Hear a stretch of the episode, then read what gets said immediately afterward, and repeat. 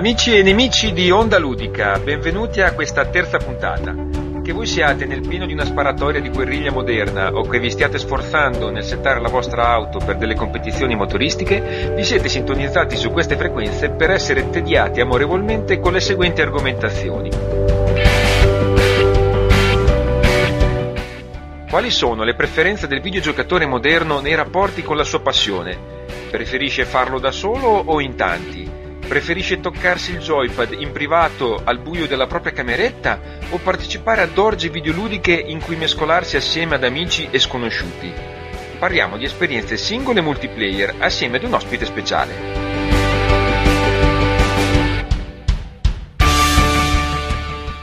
La chiamata alle armi ora ha un nuovo nome, Modern Warfare 2, ovvero il gioco destinato forse a raccogliere la palma di bestseller di questo autunno-inverno.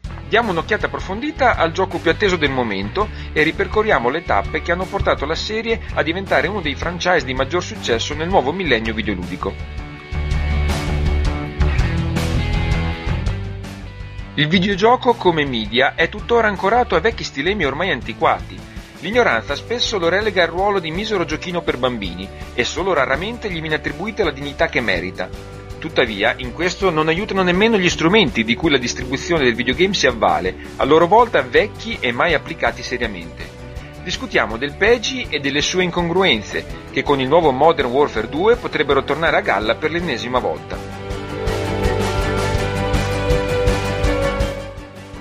Introdurremo quindi una nuova rubrica dal titolo Hype, se lo conosci non ti uccide, dove esporremo le nostre aspettative nei confronti di un videogame annunciato, mostrato, magari spizzicato, ma ancora lungi dall'arrivare sugli scaffali e quindi per questo catalizzatore di hype. Conclusione, come consuetudine, si succederanno come sventagliate di mitragliatore le rubriche del Vaffa della settimana, del Salviamoli dello scaffale e del C'è podcast per te.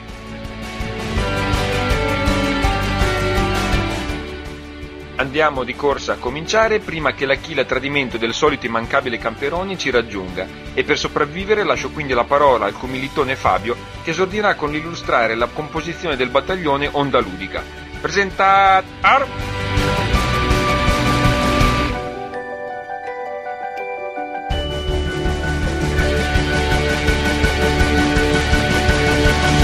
Ciao a tutti, questo è Onda Ludica, il podcast sui videogame di Game Surf. Noi siamo qui per accompagnarvi appunto nel mondo dei videogiochi, ascoltando i nostri deliri e magari anche qualcosa di più serio. Con noi abbiamo Luca Gambino. Luca, ciao! Ciao ragazzi! Dici un po' chi, chi sei, perché ascoltarci? Per tutti quelli che non ci conoscono, allora, eh, GameSurf è il sito di contenuti videoludici del portale Tiscali, esiste da più di dieci anni, e ancora continuano a pagarci, non sappiamo ancora il perché, eh, ma al contrario di tutti quelli eh, di, di, quello che possono passare tutti, noi non siamo pagati per giocare, ma lavoriamo come negri. Eh, io mi occupo sostanzialmente di supervisionare un po' il, il prodotto finito, i contatti con le software house, i contatti con i redattori, eh, insomma faccio da cuscinetto tra i redattori e le software house, eh, non è un bel ruolo. Comunque mi diverto tantissimo, è il lavoro più bello del mondo. E poi lavoro con vizio, che cazzo volete di più dalla vita? e quindi il passaggio, il passaggio, è molto breve, Fabrizio. No, no, il passaggio è assicurato perché domani mi dovrà accompagnare lui al lavoro. il passaggio esatto. Io sono come lui il cuscino per il software house, io sono il suo cuscino per la sedia. Molto semplice e diretto. In poche parole, io sono Fabrizio Cirillo, mi occupo, non lo so, però mi diverto da Dio lo stesso. Ma lui anche se lo mettessero in miniera, probabilmente. probabilmente sì, perché non capisco. La realtà dei, dei, fatti è questa. No, mi occupo prevalentemente della parte tecnica del sito. Insieme a Luca e agli altri cerchiamo di fare il nostro peggio, insomma. E ci riusciamo alla grande. Col minimo sforzo. E l'altra voce che invece andiamo ad ascoltare è Francesco Romagnoli. Dici qualcosa di te, che Fra- sia naturalmente legale. Eh, ah, cacchio, lo riduciamo di molto. Comunque, eh, no, anch'io faccio parte della redazione eh, di GameSurf, collaboro e soprattutto mi dedico a difendere il nome dei racing game eh, perché se ne parli in maniera professionale e non a suon di lamerate e così faccio soprattutto anche per il genere dei giochi musicali eh, che sono le cose che maggiormente mi appassionano eh, anche oltre i videogame ed è il motivo per il quale sono qui a, a mettere su i piatti e registrare questo podcast eh, assemblandolo. Infine poi- tu ci sei, sì. ci sei anche tu. Poi ci sono io che sono ultimo in questa presentazione, non per altezza ma per importanza, un altro redattore di GameSurf, mi occupo di recensire i giochi che il buon Lord decide di mettermi in mano e tra l'altro sono anche il più odiato di tutti perché sono il moderatore dei forum di, di GameSurf, quindi quello che fa sempre la parte del cattivo perché sono cattivo veramente. In nostra compagnia potrete ascoltare Onda Ludica e quindi ragazzi orecchie ben aperte perché tra pochissimo si inizia.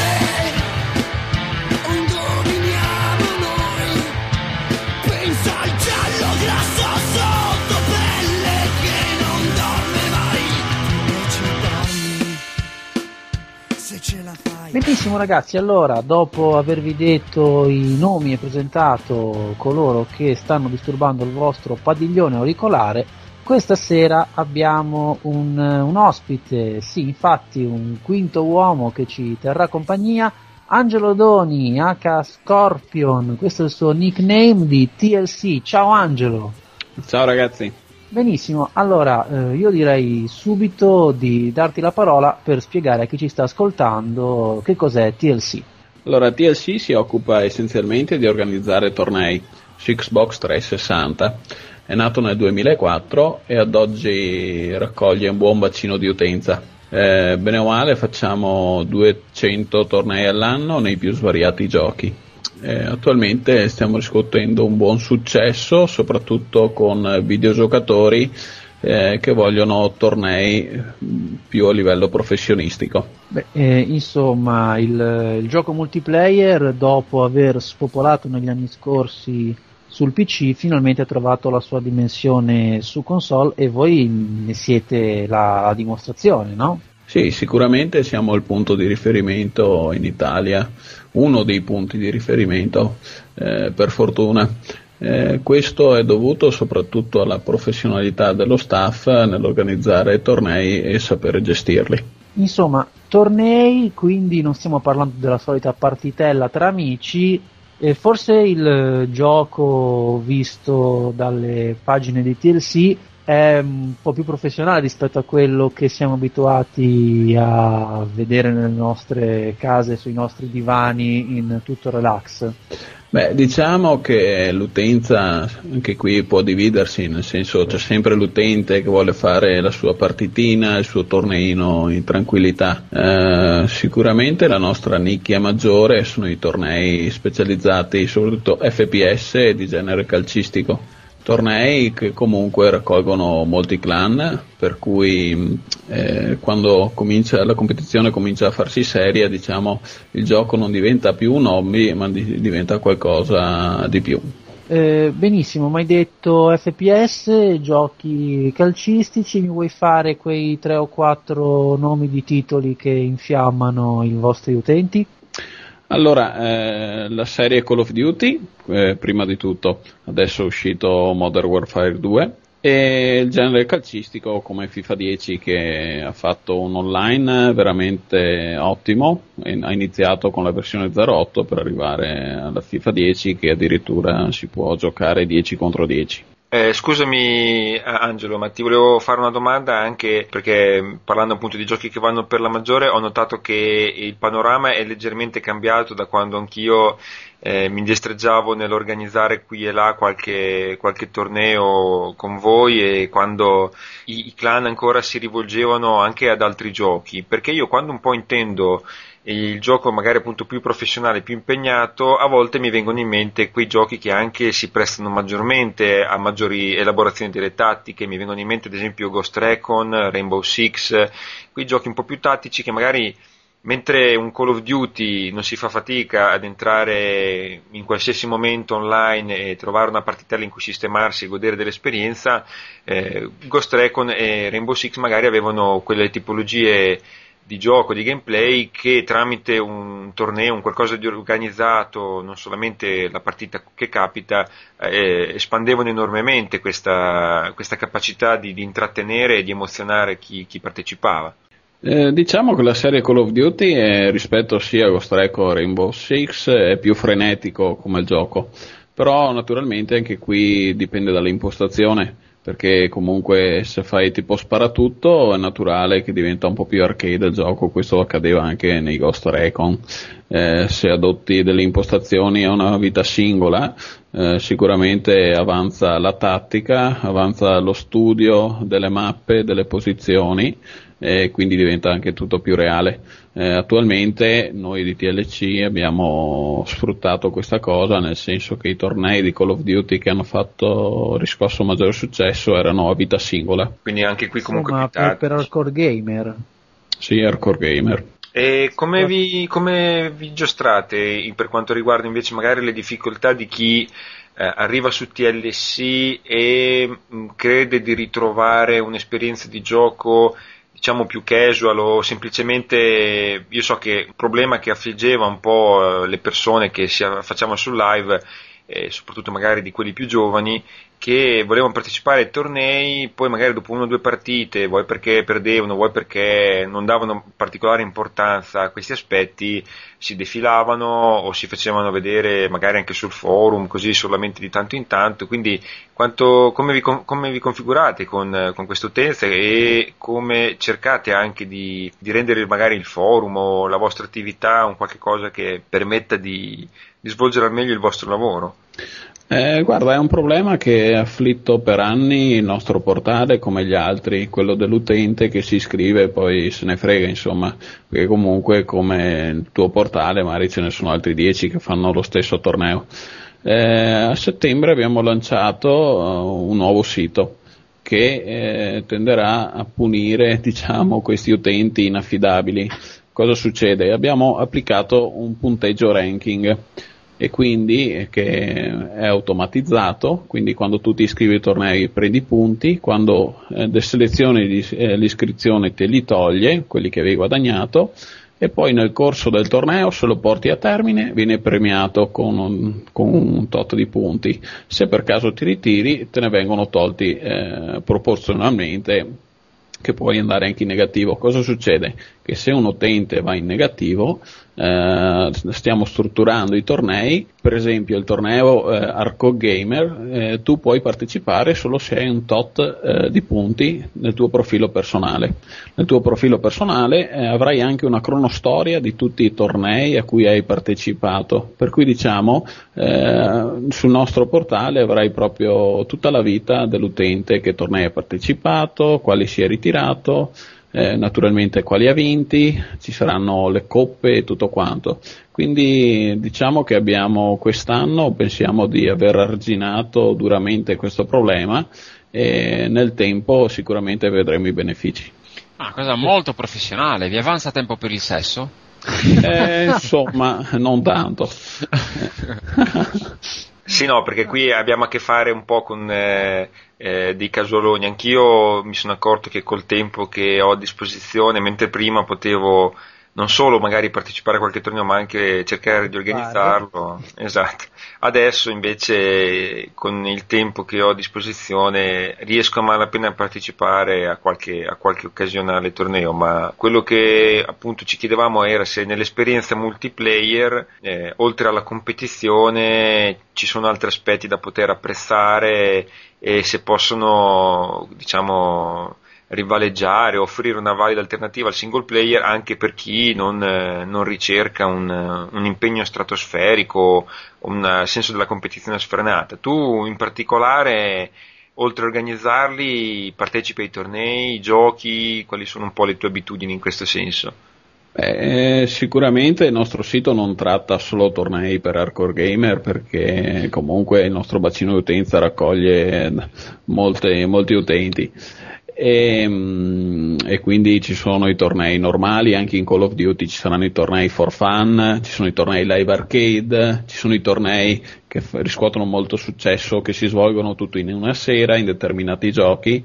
Eh, io sinceramente non avendo molto tempo per giocare mi diletto per esempio nel torneo live arcade di uno, il torneo di Tiger Woods se c'è, insomma in quei tornei. cioè, sì, sì, sì, in quei se tornei. Siete aperti comunque... a qualsiasi tipo di, di, di, di giocatore e di, e di esperienza, quindi sì, sì, beh, qualsiasi gioco che attualmente esce su Xbox 360 ed è torneabile, cioè permette partita privata, inviti amici, eh, noi lo organizziamo a breve, adesso lanceremo il torneo di Tekken 6, per esempio Street Fighter 4 abbiamo raggiunto quasi 70 iscritti quando è uscito, eh, per cui comunque ogni gioco noi lo torneiamo, dopo che ci siano giochi più de- eh, dedicati al pro gaming, eh, lì è un altro conto insomma. Hai detto quindi esclusivamente Xbox 360 e per quanto riguarda la PlayStation, come mai questa scelta di non dedicarsi? Eh, diciamo che abbiamo fatto una piccola esperienza con PlayStation. All'inizio, appena lanciato il PlayStation Network, ci avevamo creduto, però non c'è niente da fare. Eh, il gap tra il servizio PlayStation Network e Xbox Live ehm, cioè molto diverso. Eh, adesso eh, la Sony sta comunque recuperando terreno perché sta implementando tutti quei servizi che aiutano gli utenti a creare community, creare clan, eh, creare impostazioni per fare tornei. Per cui noi abbiamo subito lanciato un progetto su PlayStation, eh, ma abbiamo visto che non era ancora pronto sia l'utenza che i servizi offerti. Eh, sicuramente a breve sarà un progetto che riprenderemo in mano perché comunque sta crescendo molto bene anche l'utenza della PlayStation 3. Ho capito. A tal proposito, giochi PS3 a tenere in considerazione sul fronte multiplayer? Fronte multiplayer, bene o male, molti giochi sono multipiattaforma, per cui sicuramente il, la serie FIFA, eh, Modern Warfare, eh, su PlayStation va molto Pro Evolution, che è un must eh, di casa Sony, cioè di casa Konami, però è sempre stato, se pensi a Pro Evolution, pensi alla PlayStation inevitabilmente. Eh, poi comunque anche loro hanno lanciato dei giochi tipo Killzone che comunque raccolgono un grande bacino di utenti ne, nelle stanze multiplayer per cui quando affronteremo il settore PlayStation eh, studieremo bene il mercato e come strutturarci. Sì, beh, eh, insomma, quando ti capita, beh, mi dicevi prima che tu non avendo molto tempo mh, ti dedichi magari ai tornei appunto che dicevi una sola serata, uno, questi giochi eh, un po' più usufruibili anche per chi ha moltissimi impegni. Ti volevo chiedere una cosa, se tu adesso eh, avessi a disposizione una settimana su un'isola deserta con una console, senza online, cosa ti giocheresti? Io mi scuso per eh, il nostro risotto, eh. mi... No, beh, chiedo scusa.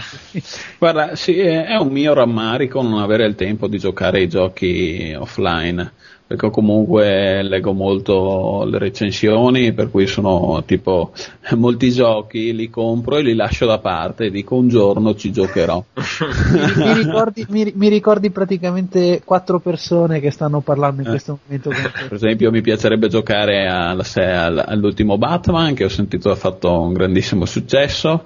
Eh, mi piacerebbe dedicarmi magari a quei giochi tipo Fable che comunque ci vuole molto tempo per, eh, per giocarci. eh, io al tempo giocavo anche a World of Warcraft, quello, è un Uh. gioco mo- quello è un gioco molto pericoloso e mi sono disintossicato. Eh, sì. Comunque, sì, diciamo che se fossi in un'isola de- deserta prenderei quel pacchetto di giochi che ho lasciato lì e, di- e ogni, ogni volta dico ci giocherò e, e lo sfrutterei, diciamo.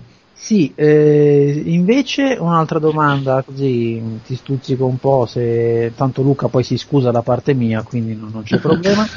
C'è Vai. stato qualche titolo che secondo te dal punto di vista multiplayer poteva essere strutturato meglio e quindi essere più utile per i tornei che invece ha mostrato il fianco alla situazione online? È sicuramente un titolo che ha moltissime potenzialità e non ci permette di fare tornei, è la serie Battlefield, che comunque è molto divertente e per i clan sarebbe molto tattica.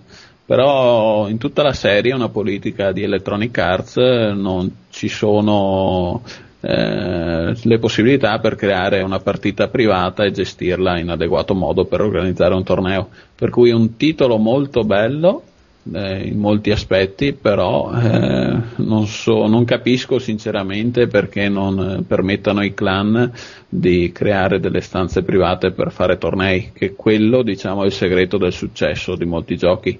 Vedi la serie Call of Duty, che Call of Duty 4 è durato due anni, insomma, per cui eh, a mio modo di vedere un buon multiplayer aumenta la longevità di un gioco.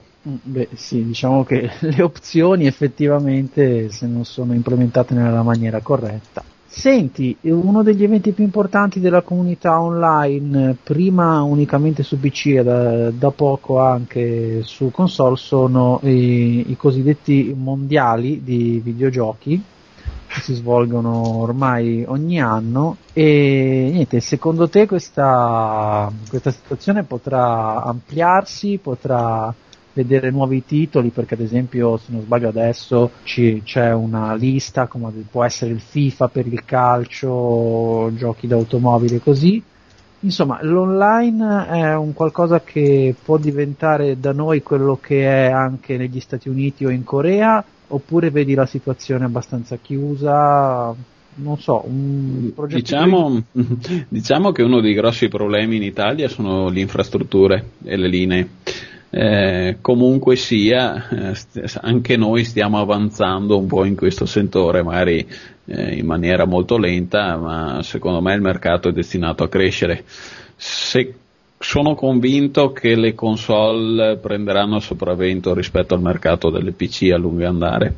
Eh, una cosa che mi ha stupito molto eh, è stato nel titolo Modern Warfare 2 che eh, su- sulla versione per PC hanno in pratica tolto l'opzione di creare partite private.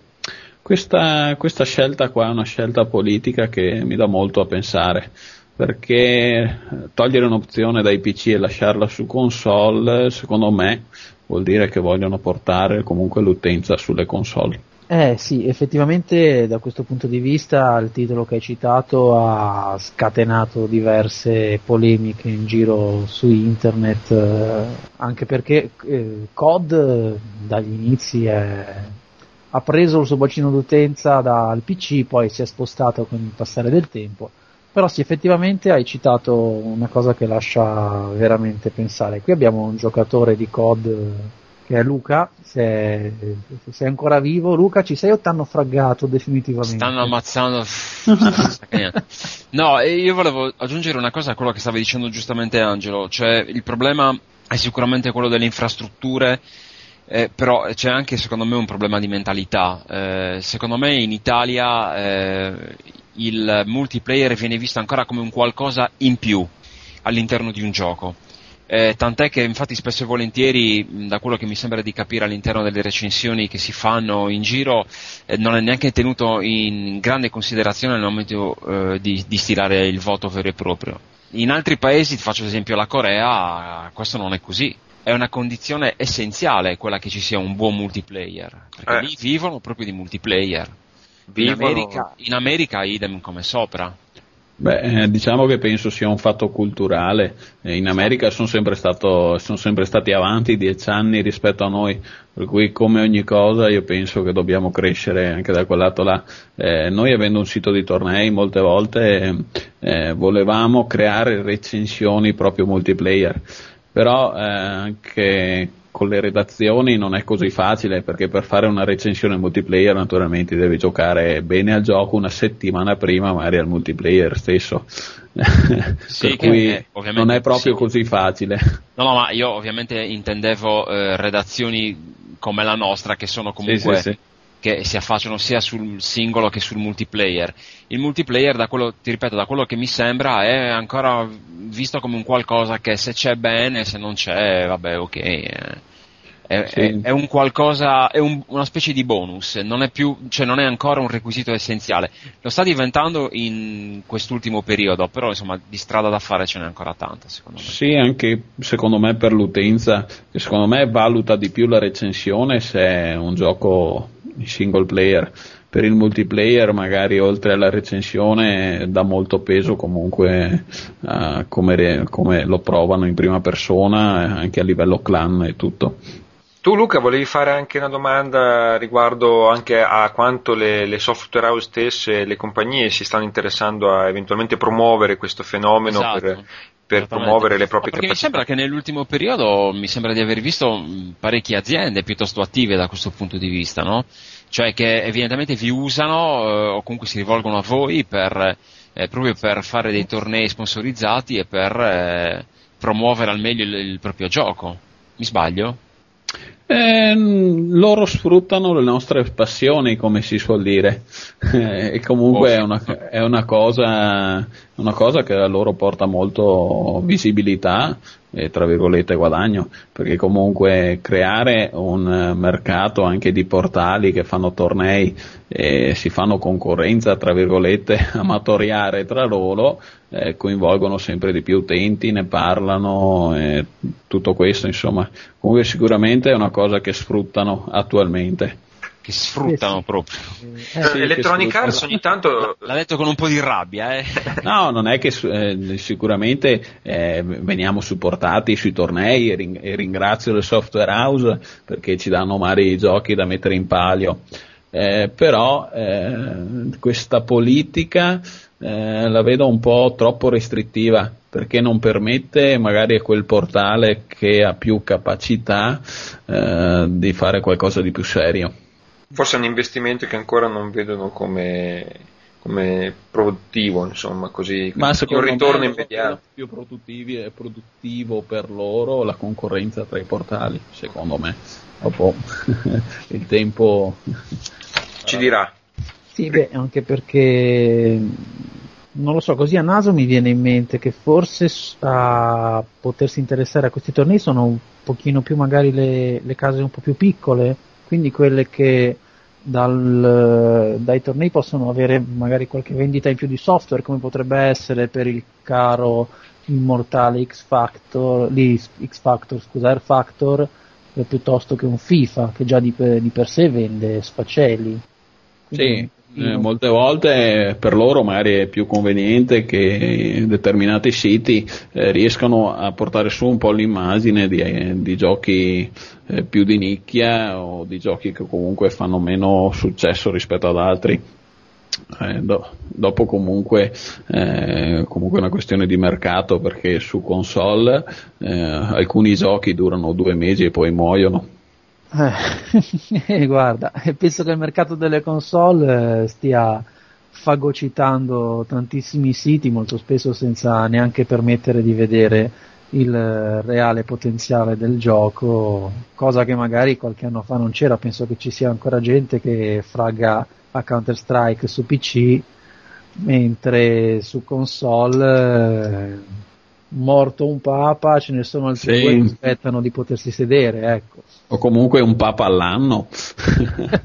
Oh, forse di, di Papa c'è forse solo Call of Duty o poco altro, Halo, eccetera, però sono mosche bianche e il resto sono tutti fatti di giochi che durano un mese a dir tanto, a seconda delle uscite che ci sono subito dopo, e che automaticamente poi quando poi si, si, instaura il classico circolo vizioso, no? che il gioco che ha tantissimi utenti fa ancora prima a generarne altri e quindi avere più giro, essere più giocato, più facile da rintracciare gente che si interessa a giocarlo, che sia professionalmente oppure no.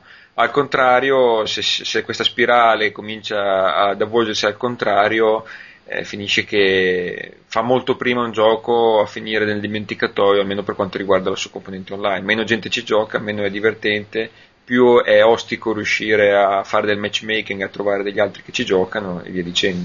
Comunque questa secondo me è un'arma a doppio taglio perché nel senso eh, non puoi portare a estremizzare il mercato perché comunque guardiamo anche i prezzi dei videogiochi eh, costano veramente tanto eh, perché vai dal minimo dei 60 euro alle versioni magari un po' più carine che costano 80 euro per cui cioè bisogna avere anche un buon portafoglio per seguire il mercato e le proprie passioni.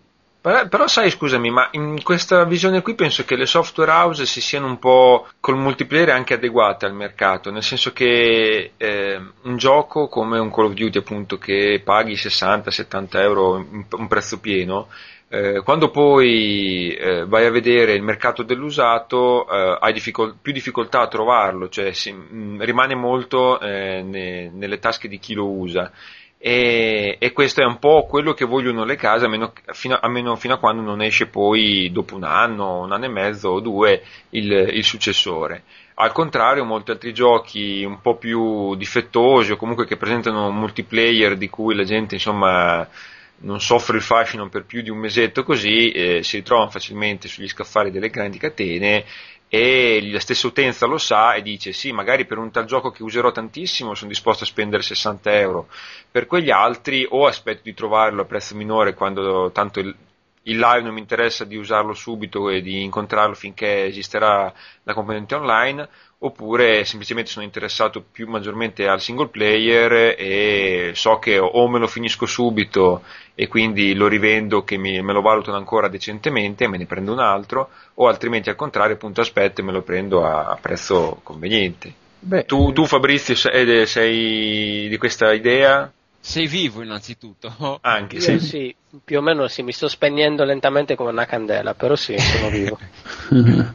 Oppure anche tu Fabio, so che anche le tue abitudini di acquisto riflettono un po' questa filosofia in parte. Assolutamente sì, io non, non compro giochi al day one, anche perché ho una pila di giochi da finire che te la raccomando. No, beh, eh, però come diceva scusate, Angelo eh, è un'arma a doppio taglio perché stavamo parlando prima di Electronic Art e effettivamente mi è venuto in mente l'episodio sia Dead Space che Mirror Edge che sono due titoli che eh, nonostante fossero arrivati da una major come Electronic Art hanno avuto un eh, piccolo, anzi abbastanza un grosso problemone sul mercato rispetto alle vendite perché si sono trovati schiacciati dalla presenza di tantissimi giochi sul mercato, quindi insomma a volte anche il rilasciare in continuazione episodi su episodi può uccidere, lasciatemi dire questa parola un po' forte, altri progetti che magari in una situazione un po' più calma avrebbero avuto maggior fortuna chi lo sa, insomma, mm, finché dura bene, oggi vedevamo che Electronic Arts ha avuto problemi economici, ci sono stati nuovi licenziamenti. Eh, mercato... Sfortunatamente è una cosa comune ormai eh, che colpisce un po' tutti. Comunque anche l'uscita dei giochi dovrebbero programma- programmarla meglio perché per esempio il Batman che è uscito a luglio-agosto, è uscito agosto-luglio, eh, è uscito in un periodo dove non c'era niente e la gente magari anche a casa a volte in ferie si è comprata il gioco e ha fatto un grandissimo successo. Sicuramente se usciva in questo periodo la cosa avrebbe avuto un'altra storia. Esattamente esattamente. Questo è un discorso che nel mercato dei videogame sta prendendo sempre più interesse. Anzi guarda ti faccio una, una, una stupida previsione ma moltissime case hanno rimandato i propri giochi da novembre all'inizio del 2010 proprio per perché hanno paura del, della concorrenza, però l'hanno fatto quasi tutti, quindi secondo sì. me la concorrenza si è semplicemente spostata a gennaio-febbraio e la situazione non credo che cambierà molto, però... Soprattutto sarebbe il caso che qualcuno regalasse alle aziende un calendario per fargli capire che ci sono 12 mesi in un anno e non due. Perché mi Sì, sa che veramente. sì, di solito escono da ottobre-novembre e poi marzo. Poi, poi marzo, sì, cioè, poi, marzo, poi invece dicevi tu giustamente Batman eh, che ha venduto 2 milioni e passa di copie e voglio dire è andato, è andato più che bene, perché comunque eh, voi che era un po' forse l'unica alternativa, però poi aveva una qualità che insomma Sì. No, a volte ci sono eh, dei bei titoli di qualità, ma se escono in un periodo dove ci sono dei, dei pezzi da 90 come o il FIFA o il Modern Warfare che, che magari possono fargli concorrenza, li stroncano. E invece un altro aspetto che volevo chiederti a proposito del multiplayer, eh, diciamo non online, ovvero quando si giocava per giocare con l'amico a, a FIFA a casa propria piuttosto che appunto a Street Fighter o, o a giochi anche un po' più complessi. Eh, tu per caso hai nostalgia comunque della classica vecchia partita eh, non a distanza ma, ma a stretto contatto, anche per via insomma di appunto quelle scocciature, quelle, quel lag, quella sensazione che il gioco non sia al 100% con noi frame per frame, oppure questa cosa è completamente scomparsa e non- ormai non, non soffri nemmeno più di questa nostalgia. Beh, eh, diciamo che secondo me è una cosa di vecchia generazione questo pensiero, nel senso che se guardiamo i giovani d'oggi hanno già la DSL e tutto, per cui non credo facciano molto il pensiero, ci facciamo la piccola LAN il sabato sera, che comunque si connettono in internet e giocano.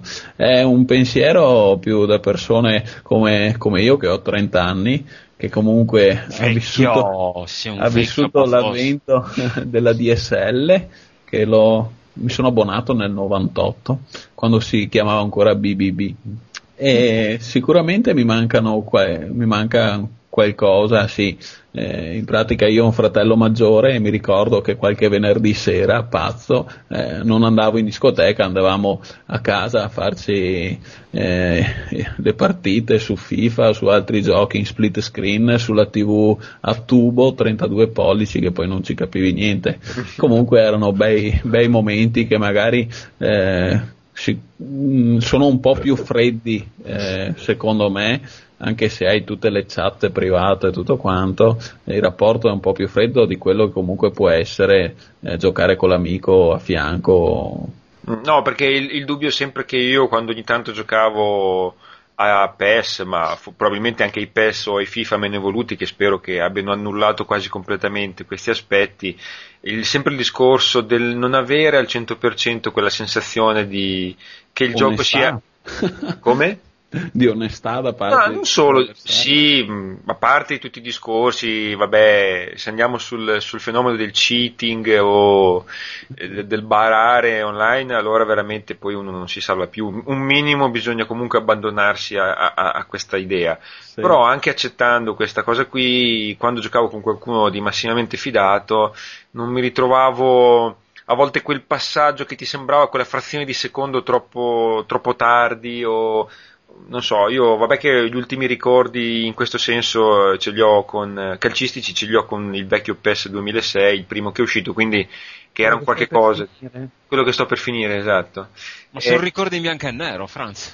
Ovviamente in bianco e nero, sì, però non so, FIFA, gli ultimi FIFA, gli ultimi PES non, non danno neanche più minimamente quel 0,0 di sensazione di non essere una cosa immediata al 100%. No, no, ti dico, eh, attualmente Pro Evolution ha sofferto molto di questo fattore e con l'ultima verso- versione 2010 sembra aver eh, risolto eh, un po' questa cosa e comunque era un problema che l'affiggeva molto le partite online sotto l'aspetto lag, addirittura quando finiva il primo tempo ti trovavi a giocare con un'altra persona eh, nella versione 09. Eh, da questo lato qua Electronic Arts è stata molto brava perché ha guadagnato mercato eh, versione dopo versione eh, fino ad arrivare a, un- a giocare in 10 contro 10 che ogni tanto da qualche problema di connessioni che qualcuno salta ma tutto sommato è molto stabile e di lag proprio non, non ce n'è cioè fai il passaggio quello è Eh, anche perché 10 contro 10 mi ricordo che solamente un anno o due fa era quasi un miraggio ancora. Sì, sì, sì. Sembrava già Infatti- tanto 2 contro 2 essere un qualche cosa di incredibile. hanno fatto un grande lavoro tutto sommato se guardiamo gli FPS eh, era già da tempo eh, bastava solo trasportare il concetto sul calcio sul campo da calcio non penso ci voglia un gran genio però complimenti a Electronic Arts per essere riuscito ad applicarlo insomma Eh, Angelo, ti faccio l'ul- l'ultimissima domanda. Secondo te il futuro del multiplayer mh, eh, sta nell'allargamento del- del- dei giocatori coinvolti? Adesso, per esempio, eh, Mag, uno dei titoli per, per PS3 che- di cui si attende maggiormente l'uscita, nel prossimo futuro allargherà l'esperienza di gioco addirittura a 256 giocatori. Secondo te, eh, questa è soltanto una sorta di, come dire, di cafonaggine delle software house? Oppure secondo te il, il videogame di massa è ehm, una delle risposte possibili per il futuro del, del multiplayer? Ah, secondo me nell'ambito qui andiamo eh, più verso un concetto di MMORPG, nel senso io lo, per massa, per giocatori che giocano molti giocatori online, vedo più quel- quella tipologia di gioco. Per gli FPS sicuramente non vedo un'applicazione stabile, comunque l'FPS eh, se lo giochi da solo eh, lo vedo come un giocare offline perché comunque eh, sia, vari, sia FIFA che la- Call of Duty che altri giochi hanno lo scopo di creare il piccolo gruppo, il piccolo clan, eh, quindi giocare in compagnia in maniera più o meno seria. Eh, queste, queste tipologie ti danno la possibilità di giocare fino a 256 persone, sinceramente non, non vedo come si possa fa- far legame con amici o gente che comunque gioca nella tua partita. Ok. Questo è un punto estremamente interessante. Va bene, allora Angelo, noi ti ringraziamo tantissimo per la tua disponibilità, per la tua presenza e per aver sopportato le nostre domande e il nostro Fabrizio. Grazie. E niente, va bene, allora ricordando che io mi diverto tantissimo a giocare con gli amici accanto e a dargli le gomitate a PES quando stanno per battere i rigori contro di me. Che bastardo. Eh beh, ci mancherebbe che non fosse così, scusami. Allora, noi salutiamo il nostro Angelo Scorpion, se ci vuoi ricordare come riuscire a contattare TLC, Sì, eh, www.thelivecommunity.it. va bene, ti ringraziamo tantissimo. Ciao ragazzi, è stato un piacere. Ciao, ciao. Ciao.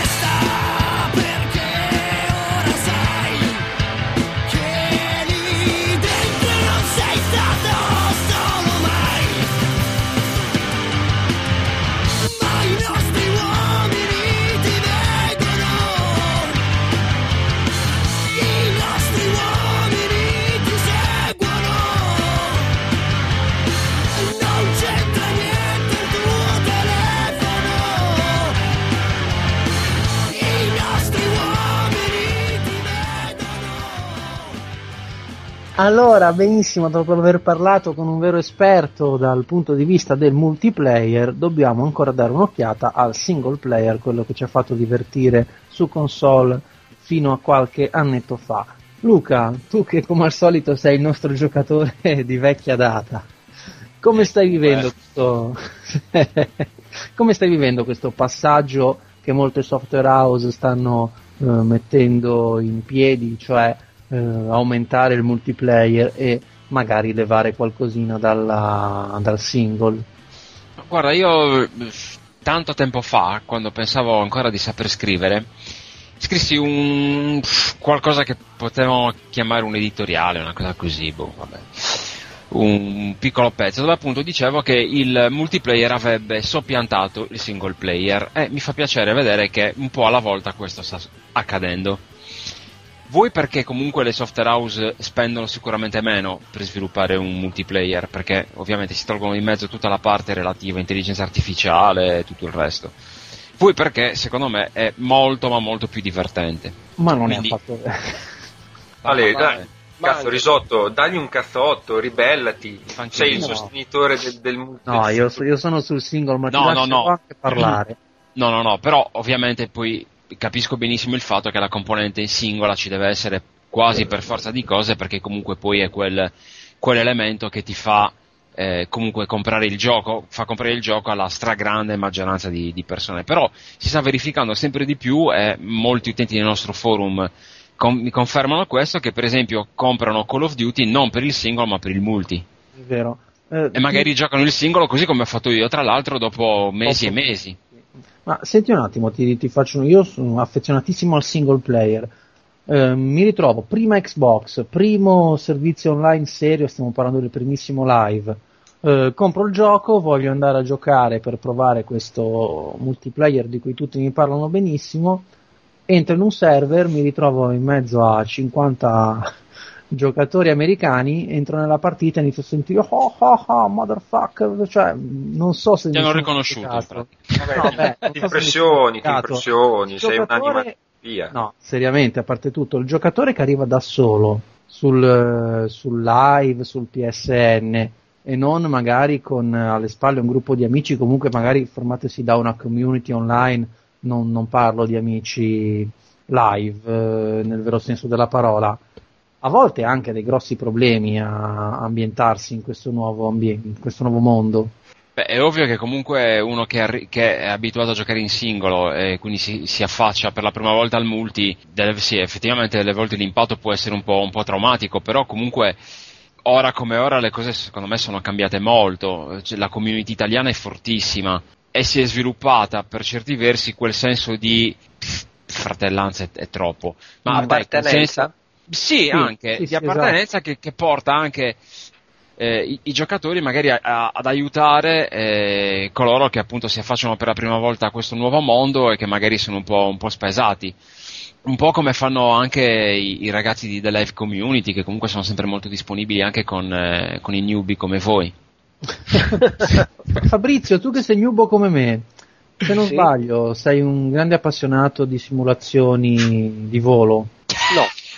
Come no, dai, su. Però, Eravamo se- lì con Ace Combat, dai, se, se vuoi ti dico di sì per farti contento, ma non è vero nulla. Comunque sì, vai. No, dai, adesso non fare il pirla. Dai. No, è vero, è vero. No, a parte tutto. Però Ace Combat non è una Hai simulazione. ragione, Eh. scusami, hai ragione. Eh, Io sapete che sono bacchettone su questo. para simulazioni di volo e non vi dico il para perché cosa sta, ma eh, insomma anche tu hai questa passione per un certo tipo di giochi che con eh, l'online si sposa discretamente bene, però se non sbaglio sei ancora molto legato al single. Sì, al di là poi del discorso simulatore, arcade o comunque tipologia di gioco, eh, per me la componente single player continua ad avere una, un'importanza fondamentale nella valutazione poi di un, di un gioco, comunque per quanto riguarda l'acquisto di un gioco. Eh, mi rendo conto che ci sono giochi che vivono prevalentemente di, di multiplayer. Un esempio pratico può essere Modern Warfare 2, dove effettivamente ha una campagna single player abbastanza, come dire, ridotta, però ha un comparto multiplayer che è veramente profondo. Viceversa ci sono giochi che fanno proprio del single player l'unica fonte di divertimento. Cito Devil May Cry che non ha multiplayer, altri- altri giochi che magari possono avere il multiplayer ma che in realtà lo sfruttano male come può essere Resident Evil 5. Ci sono poi, ci sono poi giochi a metà, come possono essere in linea di massimo tutti i giochi sportivi, i simulatori di volo o i simulatori in senso più generale, dove effettivamente la, la componente multiplayer è altresì importante, al pari di quella single player. Però una componente single player forte ci, secondo me ci dovrebbe sempre essere. Mm. Ma Ah, domanda, mm, scusami, mm, No, no, prego. mi intrometto, ma FIFA o PES, tu quanto li giochi in single player? Parecchio. Parecchio, ah, ok, allora, quando ti vedevo collegato online, eh, No, magari è semplicemente collegato il profilo, ma non sto giocando multiplayer. ok. Diciamo che capita sovente di giocare in multiplayer eh, con la classica partita mordi e fuggi, dove hai magari quei 10 minuti di tempo che sfrutti per farti proprio la partita con qualcuno via Xbox Live o PSN eh, e poi spegni la console e ti dedichi a altro. Forse possiamo dire che il genere che meno di tutti ha bisogno della componente single player possono essere i picchiaduro, forse? Ehm, Non che non possono averla completamente, cioè che ci debba essere un minimo di storia, però di tutti quelli che proprio forse ne potrebbero fare a meno. Eh, diciamo anche lì dipende molto dal, dal picchiaduro. Eh, prendiamo due esempi abbastanza recenti, un Soul Calibur e un Tekken 6. Parliamo ovviamente dell'ultima versione. Tekken 6 per esempio hanno cercato di approfondire la- il versante single player aggiungendo diciamo una, una parte che è nient'altro che il classico be- beat 'em up a scorrimento. Poi si può discutere su come sia fatto. Mentre Soul Calibur 4 ha levato per esempio la componente dedicata al single player cercando fortuna diciamo altrove. Sì, che poi ragazzi, io mh, Quindi- sia Sì, scusami, non No, no, niente, eh, giusto per concludere il, il discorso e per rispondere alla domanda di Francesco, dipende anche lì dal, dal tipo di gioco, dal picchiaduro, nella fattispecie. Sì, perché no, stavo mh, ora parlando di picchiaduro mi è venuta in mente un'immagine, cioè io da ragazzino in sala giochi con Street Fighter 2 e mi ricordo che all'epoca si stava delle ore con gli amici a dire cavolo come lo batto Blanca, non attaccarlo saltando, attaccalo così e questo era tutto vissuto, se ci pensi, in componente single player. E io, le mie, pri- mie prime esperienze serie con i videogiochi sono legati a picchiaduro però giocati in single player con eh, il Neo Geo come potevano essere Fatal Fury, World Heroes eh, e cose così. Adesso questa cosa si è molto persa. Sai prima magari bastavano due o tre scenette con le frasi scritte per eh, farti voler andare avanti con gli scontri mentre adesso Fabio, rispetto- scusami, si sono perse o le hai perse tu? Perché è un po' diverso. No, ehm, secondo me il mercato non si è molto le- allontanato da questo stile di gioco e la dimostrazione è appunto il fatto che la casa che era maestra di questa diciamo di questa filosofia ha eliminato molto le sue presenze sul calendario.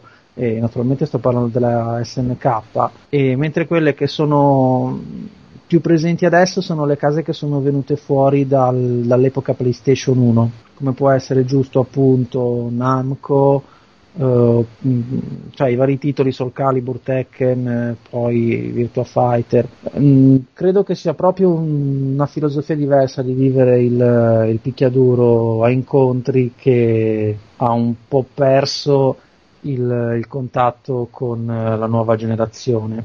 Guarda ad esempio King of Fighter, l'ultimo, il 12 che è uscito, che diciamo non è stato proprio quello che ci attendavamo noi, noi vecchietti.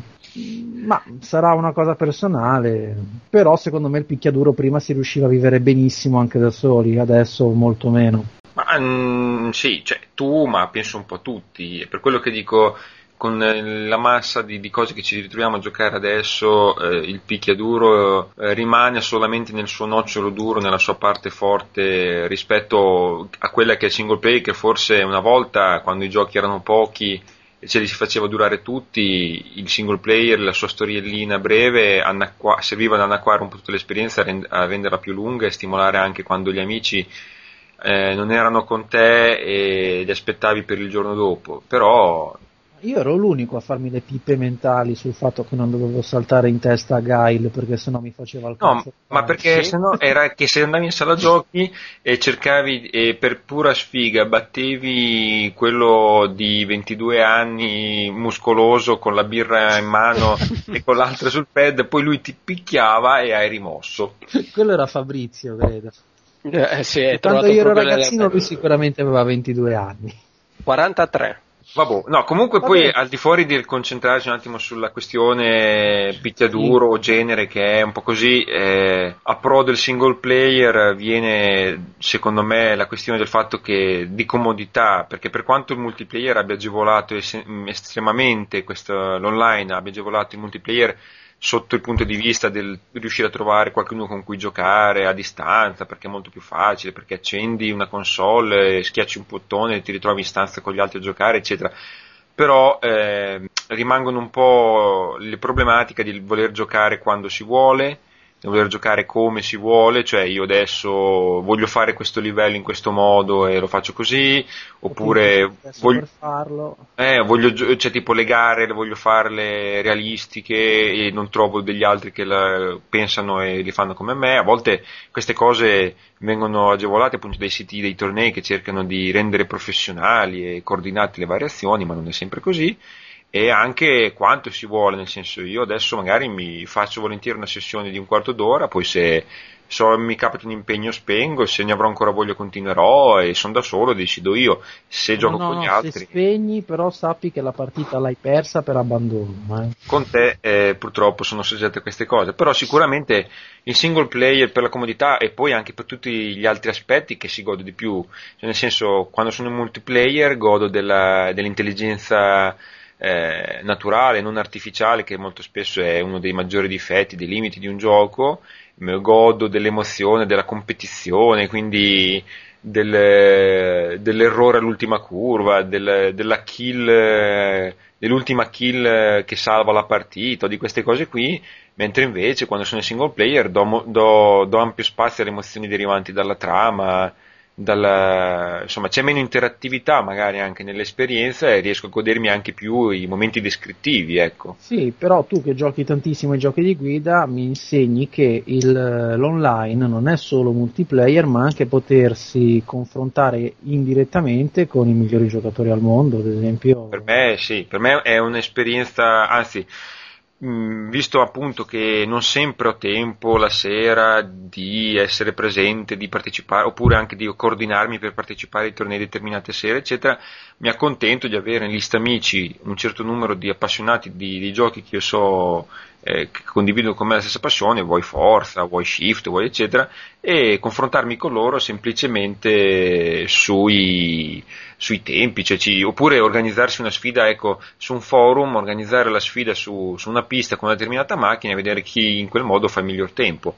Eh, può passare una settimana, ognuno può fare il tempo quando ha tempo e- ed è un modo per conciliare eh, entrambe le cose, così come un altro modo di vivere il multiplayer non per forza in maniera competitiva è quello della cooperativa che sta sempre più a sua volta dilagando e io la, la, la, la prediligo, la preferisco quando più che non magari offrire la stessa, eh, off- eh, cioè la stessa missione, le stesse cose che offre la campagna in singolo, che raramente offre qualche, qualche spunto decisivo in multiplayer come può essere in Left 4 Dead dove la, la cooperazione rende il gioco un gradino più alto dell'esperienza in singolo, proprio un qualcosa di diverso. Ecco, io al contrario prediligo che se mi deve, si deve dare una cooperativa che ci siano livelli dedicati o, o mappe dedicate. Sì, qualcosina in più diciamo Sì. che cioè la cooperativa non per avere un'opzione in più ma per avere veramente qualcosa di aggiuntivo al gioco. Esatto. Ragazzi, io Aspetta, aspetta, aspetta, volevo fare una domanda a Luca. Ci sei Luca? Eh, certo che ci sono, caro. Eh, non ti sentivo più. Mi, mi ricollego mi a quello che stava dicendo Francesco e soprattutto per quanto riguarda la, la componente multiplayer, visto che tu sei abbastanza avvezzo a questo tipo di modalità. Mi piace. Eh, lo so, è l'ora tarda. Secondo te ha più valore un multiplayer, diciamo, standard, esempio, eh, partita di calcio uno contro l'altro esattamente come in single player? O ha più valore un multiplayer che ti offra veramente qualcosa di più a livello di modalità di gioco o profondità di gioco? In italiano? In italiano una, per il- nel caso del calcio, per esempio, se prendi un PES 2010 che ti dà al massimo un 1 contro 1 uno contro, o 2 contro 2, eh, in FIFA ti- c'è per esempio la possibilità di fare un 10 contro 10. Guarda, eh, anche in queste cose, come dicevo prima, per, per quanto riguarda Me- Meg, secondo me devono essere del- delle cose che devono trovare un loro equilibrio. Ti faccio l'esempio, il 10 contro 10 di FIFA è una cosa sicuramente fatta bene, simpatica, quello che vuoi, però è troppo legato alla volontà di tutti i 10 componenti del, del gruppo di poter, cioè di, di aver voglia veramente di giocare bene e di non fare i cazzoni. e di non fare i cazzoni, cioè lì devi avere veramente la fortuna di trovare 20 persone che abbiano voglia di giocare in un determinato modo. Quindi eh, sono modalità sicuramente affascinanti e belle, però c'è sempre un po' il rischio di, di, Sì. di- di trovare quell'unico stronzo che poi ti rovina l'esperienza di gioco, così come può essere per un gioco di guida lo stronzo che va contro mano. Sì, no, ma, ma anche basta solamente quello che non sa frenare alla prima curva, eh. È per Io. quello che...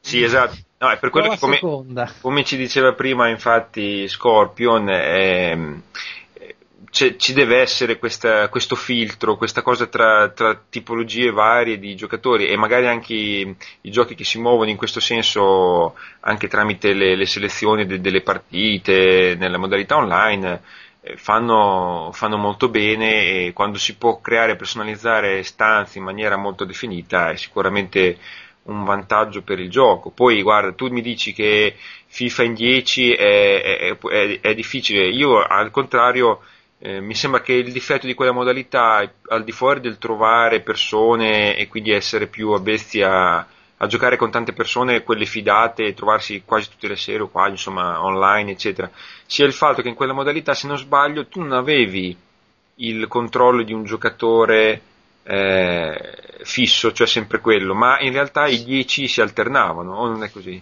No, allo- allora io da quello che vi ricordo non ho ancora giocato la versione del, di FIFA 10, ma eh, nello 09 tu praticamente prendevi un giocatore. Esattamente e, e così. lì, e lì il problema, sai qual era poi soprattutto? È che c'era la corsa praticamente ad accapararsi i, i ruoli Allo- migliori. Mm. Cioè nessuno vuole giocare da terzino. Certo, quello che è, Cioè, gli che- sfigati giocano, eh, giocano in difesa, giusto vizio. Però Sì, il, io gioco in difesa, nel caso non lo però il, Vabbè.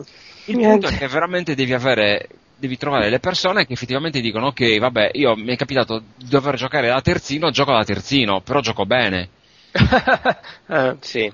Eh, no, il, il- il punto, il punto è quello. Però, cioè, rispondendo alla tua domanda, secondo me ogni multiplayer deve partire da basi solide, e cioè quindi l'uno contro uno deve essere fatto nella maniera migliore possibile, e poi una volta messo in piano questo, potersi affacciare anche ad altre, um, ad altre modalità. Ma prima di andare per esempio al 10 contro 10, già il 2 contro 2, che mi sembra che non sia tenuto in altissima considerazione da, dalle software house, secondo me dovrebbe- meriterebbe un, eh, un maggior riguardo.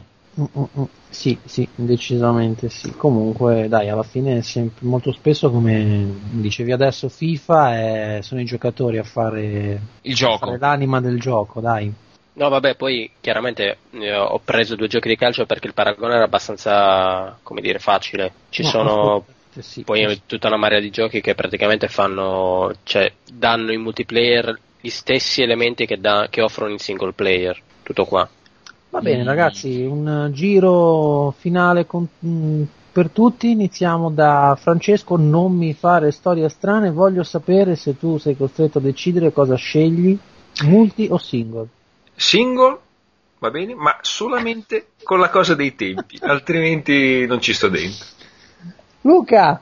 Per me un gioco single e basta boh, ha molto meno appeal, quindi cioè, non- effettivamente non ti posso dire che prediligo solo e unicamente il multi, però single e basta non mi, non- non mi basta più. Eh vabbè, ma allora adesso ha fatto più pugnette lui di me e allora anch'io facevo tutti questi discorsi altolocati. E Vabbè, visto ok, che parliamo dai, di, di pugnette, fatemi dare la parola al re delle pugnette, Fabrizio. Diciamo che mettendo su un'ipotetica bilancia e so pesando, no, ma chi cazzo se ne frega, no, single player. Onestamente, Io dovendo, ne- non ce ne frega un cazzo di quello che, che devi dire, va bene? Una volta Sto, che par- sto parlando io, e allora stai zitto e finisco di parlare. Ho finito. Sei incazzato. Vabbè, Ok. eh, single No, no, player scusatemi, vince- eh, lo posso richiedere a Fabrizio perché Fabrizio singolo o multiplayer? Single, Hai Vabbè. finito di parlare? sì? Ok, grazie. Va bene ragazzi, e dopo questa... Tu non l'hai detto comunque.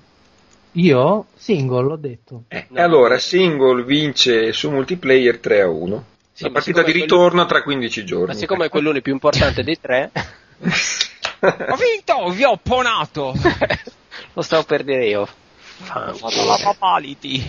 Va bene, visto che ci siamo ponati da soli, vi salutiamo, ci sentiamo tra pochissimo con il prossimo argomento. So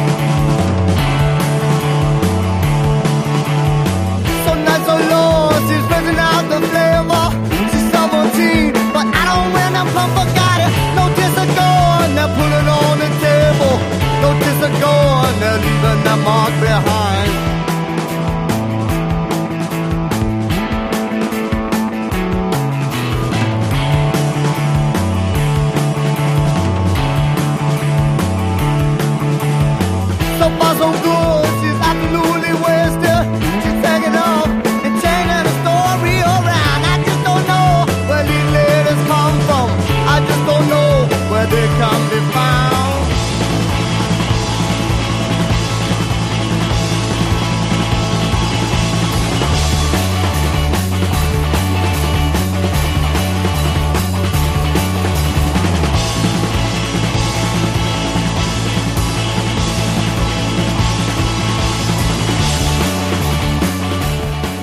Benissimo, allora il mercato fagogita giochi e i videogiocatori hanno trovato una bellissima sorpresa sugli scaffali in questi giorni. Stiamo parlando di Modern Warfare, il nuovo episodio degli FPS made in Activision. Luca, so che tu con questo Modern Warfare 2 stai passando il tuo tempo e ti stanno anche fraggando per benino, ne abbiamo parlato anche poco fa. Allora, Purtroppo sì, cioè, purtroppo mi stanno fraggando per benino. Bisogna riprendere un po' la mano perché insomma ci sono un po', un po' di differenze dal, dal primo episodio. Ehm, sì, eh, secondo me è un, un ottimo episodio, un ottimo titolo. Mi dispiace per chi non ha gradito il giudizio del, del nostro Luca Luperini che l'ha giudicato nella sua eccellenza, ehm, con chi dice che probabilmente ha forse troppi punti di contatto con, con il primo episodio, però ci sono comunque eh, novità abbastanza importanti nel, nel gioco in sé e soprattutto ehm, mi sembra che Activision che, o comunque Infinity Ward abbia spostato molta della, eh, della parte narrativa sull'effetto sorpresa e sul, su alcuni contenuti, ha spinto moltissimo sui contenuti eh, diciamo adulti. Ci sono delle, delle scene e anche delle scelte morali che si operano all'interno del gioco che eh, sono roba, to- è roba tosta, diciamo così, dai. Non, eh, purtroppo non, non posso e non voglio dire molto di più, però effettivamente ci sono delle, delle- delle situazioni che secondo me, o perlomeno io è la prima volta che vedo un- all'interno di un videogioco. Beh, comunque in qualche video si sono intraviste, dai. Sì, si sono intraviste, l'abbiamo abbiamo pubblicato anche noi, un video dove appunto per infiltrarti all'interno di questa banda di terroristi russi devi eh, prendere parte a un raid che si svolge all'interno di un aeroporto e devi far fuori o comunque devi assistere alla- allo sterminio di, degli ignari eh, degli, degli ignari utenti che erano lì a, a prendere l'aereo. Sì, utenti, Utenti. eh. Utenti aeroportuali. Sì, dei, dei passeggeri che erano lì, comunque inermi. Beh, comunque- chi, chi si arrende viene fatto fuori, quindi. Anche in Call of Duty 5 c'era questa, no? questa un momento in cui si assisteva a un'esecuzione un po' plateale e si poteva scegliere se assistere oppure eh, agire anche in prima persona perché c'era que- questa esecuzione, si- se non mi sbaglio si, si dava fuoco a, dei, a degli esponenti dell'altra, dei nazisti. Eh, vedi, boh, so, della- però è, è un po' diverso, è un po' diverso. Sì, guarda. sì, no, ma co- era solo per dire che era già sotto, diciamo, i- nei piani di- dello sviluppo di questa saga il voler introdurre fortemente queste tematiche di forte impatto, un po' per far discutere, un po' per, eh, per sottoporre questa idea di, di scelta in un gioco, di, di, assistere a queste cose forti, di, di, videogioco documento forse, insomma, spacciarla, ognuno la prende poi per come, come preferisce, eh. può essere un, una trovata in stile GTA per far parlare di oppure... No, ma guarda, la, la cosa poi più, più sconvolgente è che comunque mentre tu giochi ehm, sicuramente riesci a vedere eh, la stessa scena un po' sia con gli occhi appunto del terrorista che deve compiere questa determinata azione, ma ti ritrovi anche nel, eh, nei, nei, panni di chi invece si trova questi quattro pazzi, eh, armi spianate che sparano eh, a tutto spiano, cioè riesci a vedere entra- entrambe, entrambi i punti di vista, quindi è una cosa veramente sconvolgente. Che... Ma, um, ti puoi domanda, ribellare e girarti verso... No. Ovviamente. Perché secondo me è questo che forse manca a, questo, a queste implementazioni di videogiochi di queste pseudo scelte, queste pseudo così, cioè senza che magari la cosa sia suggerita, ma magari il giocatore che agisce così per di testa sua e cambia l'esito può eh, ritrovarsi e dire eh cavolo ho fatto la cosa giusta, magari è proprio punto... lì la eh, però il punto è che tu hai una missione da fare, cioè tu ti devi eh, guadagnare lo- la loro fiducia e quindi devi fare quella determinata cosa. Poi all'interno, all'interno, della missione stessa tu puoi scegliere se non sparare.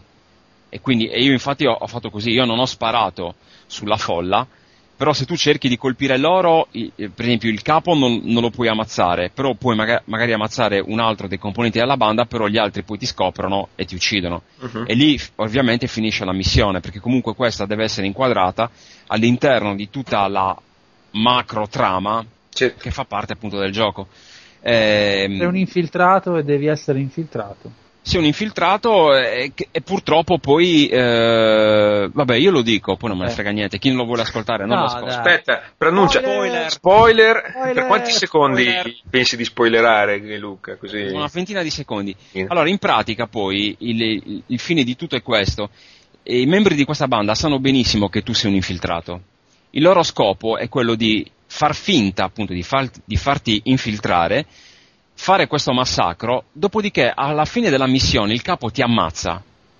Basta, è... basta, spoiler, basta, basta. No, aspetta, aspetta, aspetta, fammi finire. In pratica sanno benissimo che tu sei americano, il, eh, l'aeroporto dove viene fatto tutto questo massacro è in, in Russia e ti lasciano lì morto perché vogliono far vedere che appunto gli americani hanno assaltato la Russia. Sì, e sì. quindi vogliono in questo modo incoraggiare l'invasione dell'America da Vabbè, parte dell'Est. Io, io non mi godrò questo titolo e l'ho fatto scriverò in tutto il segmento in cui sta il, lo spoiler nella puntata, ma nel frattempo io e gli altri ci siamo. Vabbè, no, gli altri no perché non giocano gli FPS, ma io mi sono sputtanato metà no, dell'esperienza no. di gioco. Guarda, addirittura, addirittura questa missione. Eh, all'inizio del gioco ti viene detto appunto che ci sarà una missione che può andare contro letto, app- sì, sì. che può appunto offendere la tua sensibilità e quindi ti... ti Beh, è comunque, è comunque, se vista in maniera diciamo cinematografica o anche di, di media generale, non di videogioco interattivo, è anche comunque una cosa, un tema forte sicuramente su cui però effettivamente potrebbe far riflettere, potrebbe essere anche dare uno scossone se la cosa venisse discussa in maniera insomma appunto lungimirante, cioè qual è in fondo, in fondo il film che ti fa assistere a queste cose e ti mette diciamo nel, nell'ordine di idee di accettare queste cose pur di accettare una missione. Difficile che decidi. Dragon Ball, credo. Dragon Ball, sì, cioè che, che, non so, che 30 o quante possono essere le persone che alla fine sai che potranno essere uccise, tu dec- accetti lo stesso per poterne, sì, salvare chissà quante altre, eccetera, eccetera, evitando quello e quell'altro. Però è un dubbio morale comunque molto forte. Certo, ma soprattutto poi quando ti viene chiesto proprio di prendere parte alla cosa.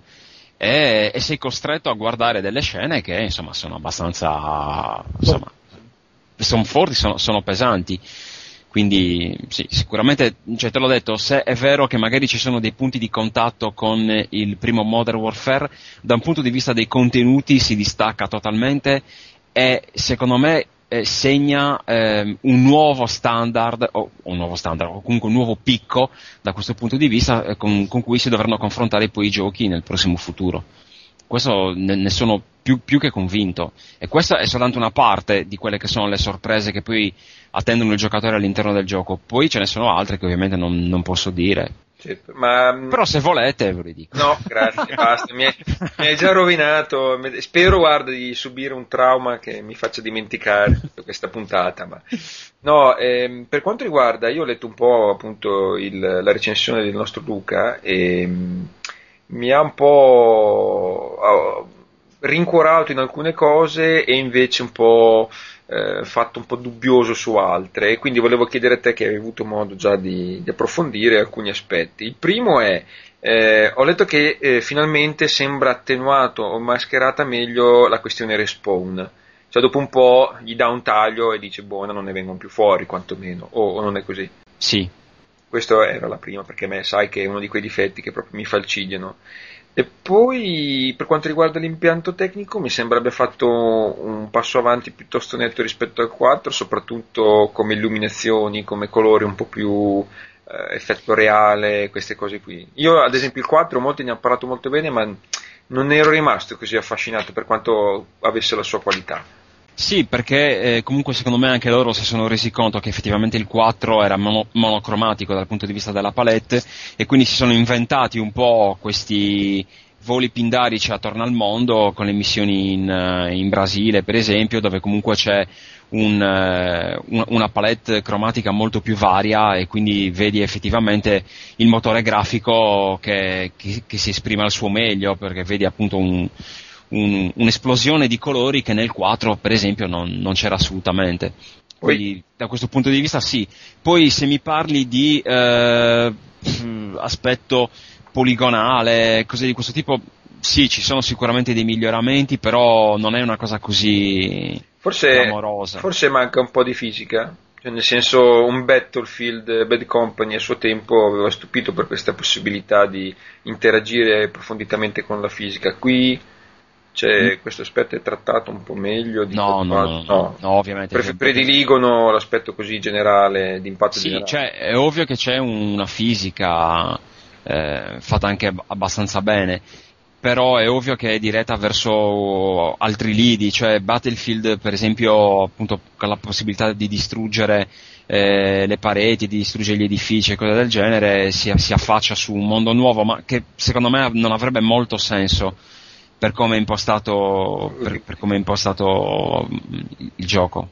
Mi è sembrato anche molto più vario, addirittura rispetto al 4 che già presentava situazioni, diciamo, più variegate che vanno anche magari leggermente oltre l'FPS eh, tradizionale, cioè la, la sessione in motoslitta e torna finalmente, cioè Sì. torna fortunatamente anche quella sessione sul- con la C130 che dall'alto ha quelle riprese molto sembra realistiche, molto televisive dei classici filmati della, della CNN o dei, dei combattimenti Sì. militari che si vedono dall'alto in visione Esatto. notturna. Era uno dei pezzi che del 4 mi era piaciuto di più, ho apprezzato. Però non è esattamente così, eh, non, non- non voglio ancora dirti niente, però comunque poi lo, lo- lo- vedrei più avanti. Però sì, guarda, da un punto di vista... eh, Scusa, lu- sì. Fabrizio, non voglio dirti niente. Che hai spoilerato prima. Se mi chiami di nuovo Fabrizio ti Fabrizio, banno dal pianeta. hai spoilerato tutto lo spoilerabile. No, dai. No, alme- però questo no, dai, me lo sono riservato. No, No, sto scherzando. mm, però da un, da un punto di vista ludico ci sono appunto del- delle, mm, delle parti che secondo me potevano essere trattate un po' meglio. Ti, ti faccio l'esempio, la scalata famosa che si è vista anche Sì, nel, quella nel che hanno mostrato Esatto, sì, è una cosa molto interessante, molto bellina, però poi alla fine si tratta semplicemente tutta quella scena di premere 10 tasti. Sì, Cioè, è, è molto più cinematografico come azione, ma Esatto, forse cioè, meno. Secondo me si sarebbe potuto approfondire meglio, però è assolutamente bellissima, per esempio, la scena della motoslitta. Mhm. È impressionante, è veramente fatta molto molto bene, molto coreografica, molto, ehm, molto cinematografica, però anche lì appunto se- sarebbe potuto approfondire un, un po' di più, sarebbe potuta essere più lunga. Poi alla fine anche quella sessione dura un minuto e mezzo, due. Ma più che- forse più lunga, più, più approfondita, forse, no? Più... Sì, forse un po' più approfondita, però sai, lì effettivamente vivevi molto sul fatto che stavi scappando via. Ah, scusa, non voglio spoilerare. Ah, basta! e tutti vissero felici e contenti, dai. Siete Ok, dei dai. pagliacci. No, eh, Bizzo, intervieni, non mi fanno parlare. Sì, aspetta, intervengo io. Senti, a proposito di Call of Duty e di Modern Warfare 2, com'è l'effetto elastico? Con le motoslitte, ovviamente. No, ma poi vabbè, c'è anche una sessione sulla Jeep, insomma. eh, No, a parte gli scherzi, volevo porti una domanda legata al multiplayer. Sì. Hai provato il multiplayer in terza persona per caso? Ah, Giuro, no, non detto- ancora. Mi è venuto in mente poco fa, stavo, stavo Sei pensando... uno stronzo, mi hai rovinato. L'unica domanda che avevo, vaffanculo. Andiamo avanti. No, aspetta, però, effettivamente, il- la terza persona però deve essere... ehm, può essere attivata solo sui server che supportano la terza persona. Ora, siccome... Server lambda, cosiddetti. Esattamente, siccome i server lama mo- al momento ce ne sono veramente pochi, per cui non, non ti so dire, cioè giocare un gioco come Call of Duty in terza persona secondo me è la morte. Per non dire la M qualche cos'altro. La morte. Ma invece rassicurami io che a parte i racing eh, e i musicali online gioco praticamente solamente a Call of Duty, eccetto tra le, tra le mie spire. Ma mh, quindi come multiplayer, io ho letto che c'è molta, cioè hanno usato qualcosa di più del 4 del 5, quindi hanno voluto rinnovare un po'. Però qualche filmato mi ha fatto intravedere forse non dico una confusione, però alcuni aspetti che potrebbero far diventare forse un pelo troppo caotico persino Call of Duty che già, già di per sé un po' lo era.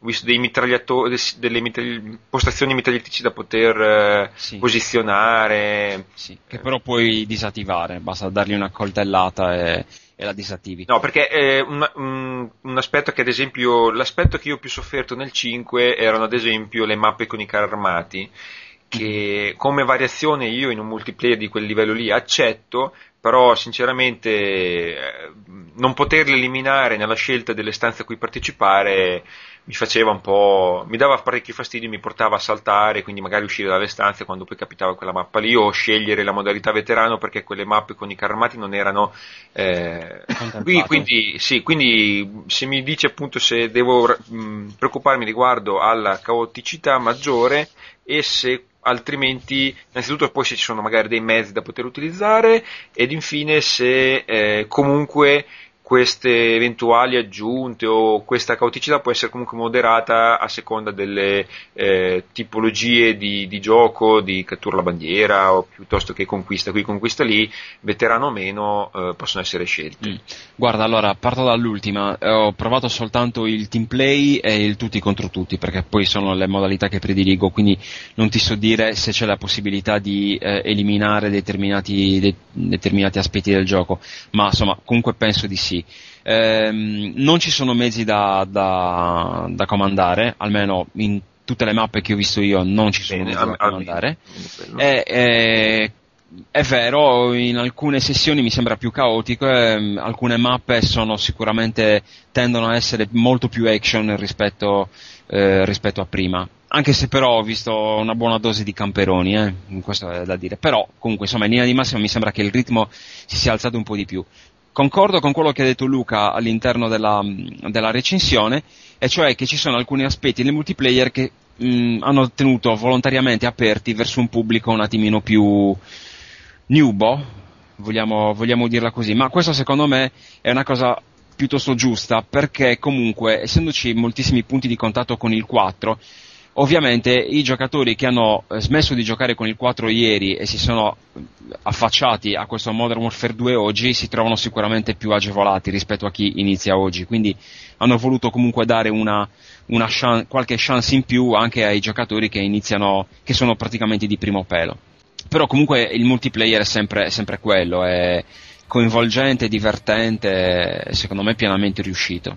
Fatto veramente molto molto bene, è una droga. Bene, co- questo almeno si dimostrerà come al solito e, e- e catturerà anche me una volta entrata in vena. Esatto. Va bene, insomma, Activision nuovamente ha fatto centro col, col- col fucile del futuro invece che rispetto alla seconda guerra mondiale. Modern Warfare 2 sì, penso che sarà uno di quei giochi che animerà molte delle nostre notti multiplayer. Beh, eh, cosa dire? Noi ci sentiamo tra un po' e non sparate troppo in giro, mi raccomando.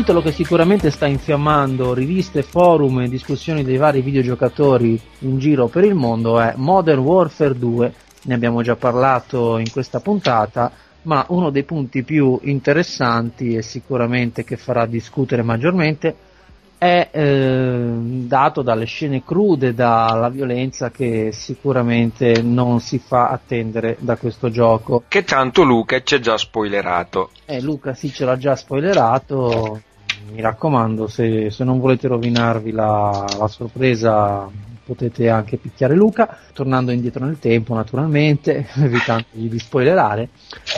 Insomma, il videogame è sempre in bilico tra essere il prodotto dei bambini ed essere il prodotto alla ricerca di una vera e propria anima, quindi della possibilità di trattare di violenza, sesso, mh, filosofia, religione, quello che volete voi.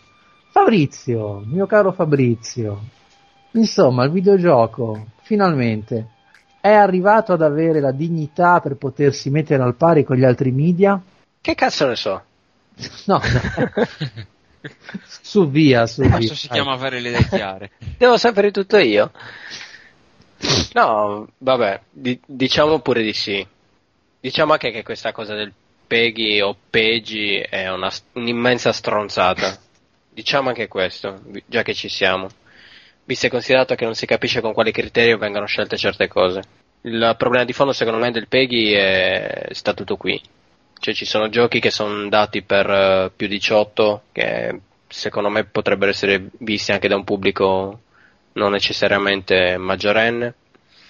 Ci sono contenuti che vengono definiti non adatti, che propongono molte volte molto meno di quello che propone normalmente la televisione. Però è un po' il, il classico sistema per, eh, per limitare il più possibile problemi. Sì, ma allora se il discorso è limitare i problemi, perché non mettere un, eh, un- un vero e proprio limite invece che un consiglio?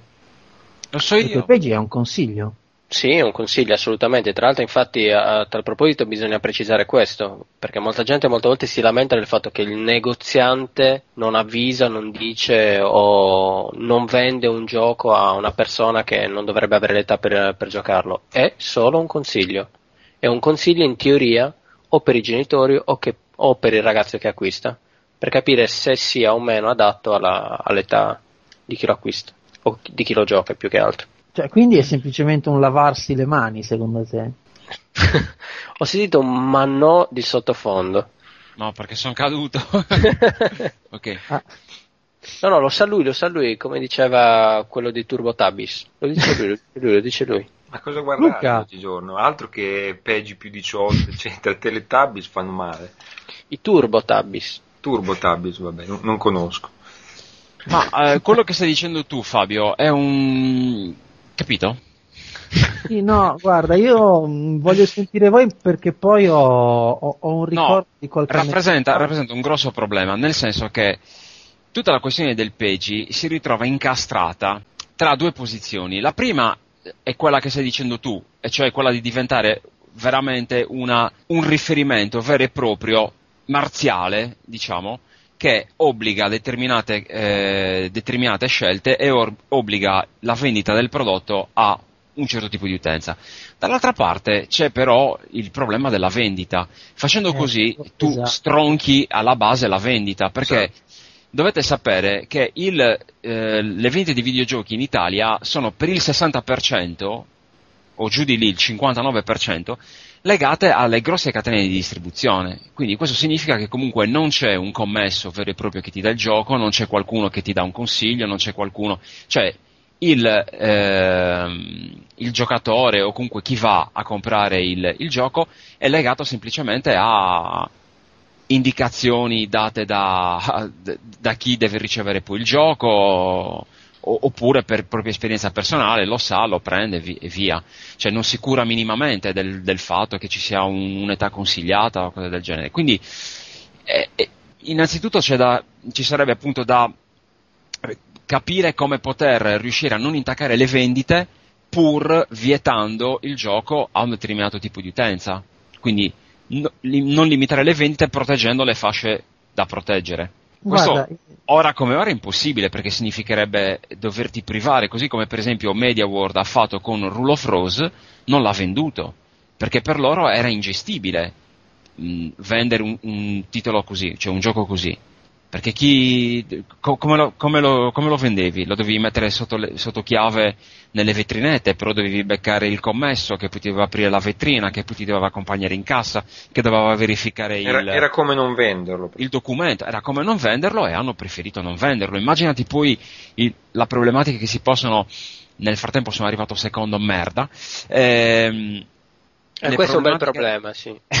le problematiche che possono scaturire anche per le vendite online per una cosa del genere sarebbe un, un putiferio, cioè no- non, non da poco.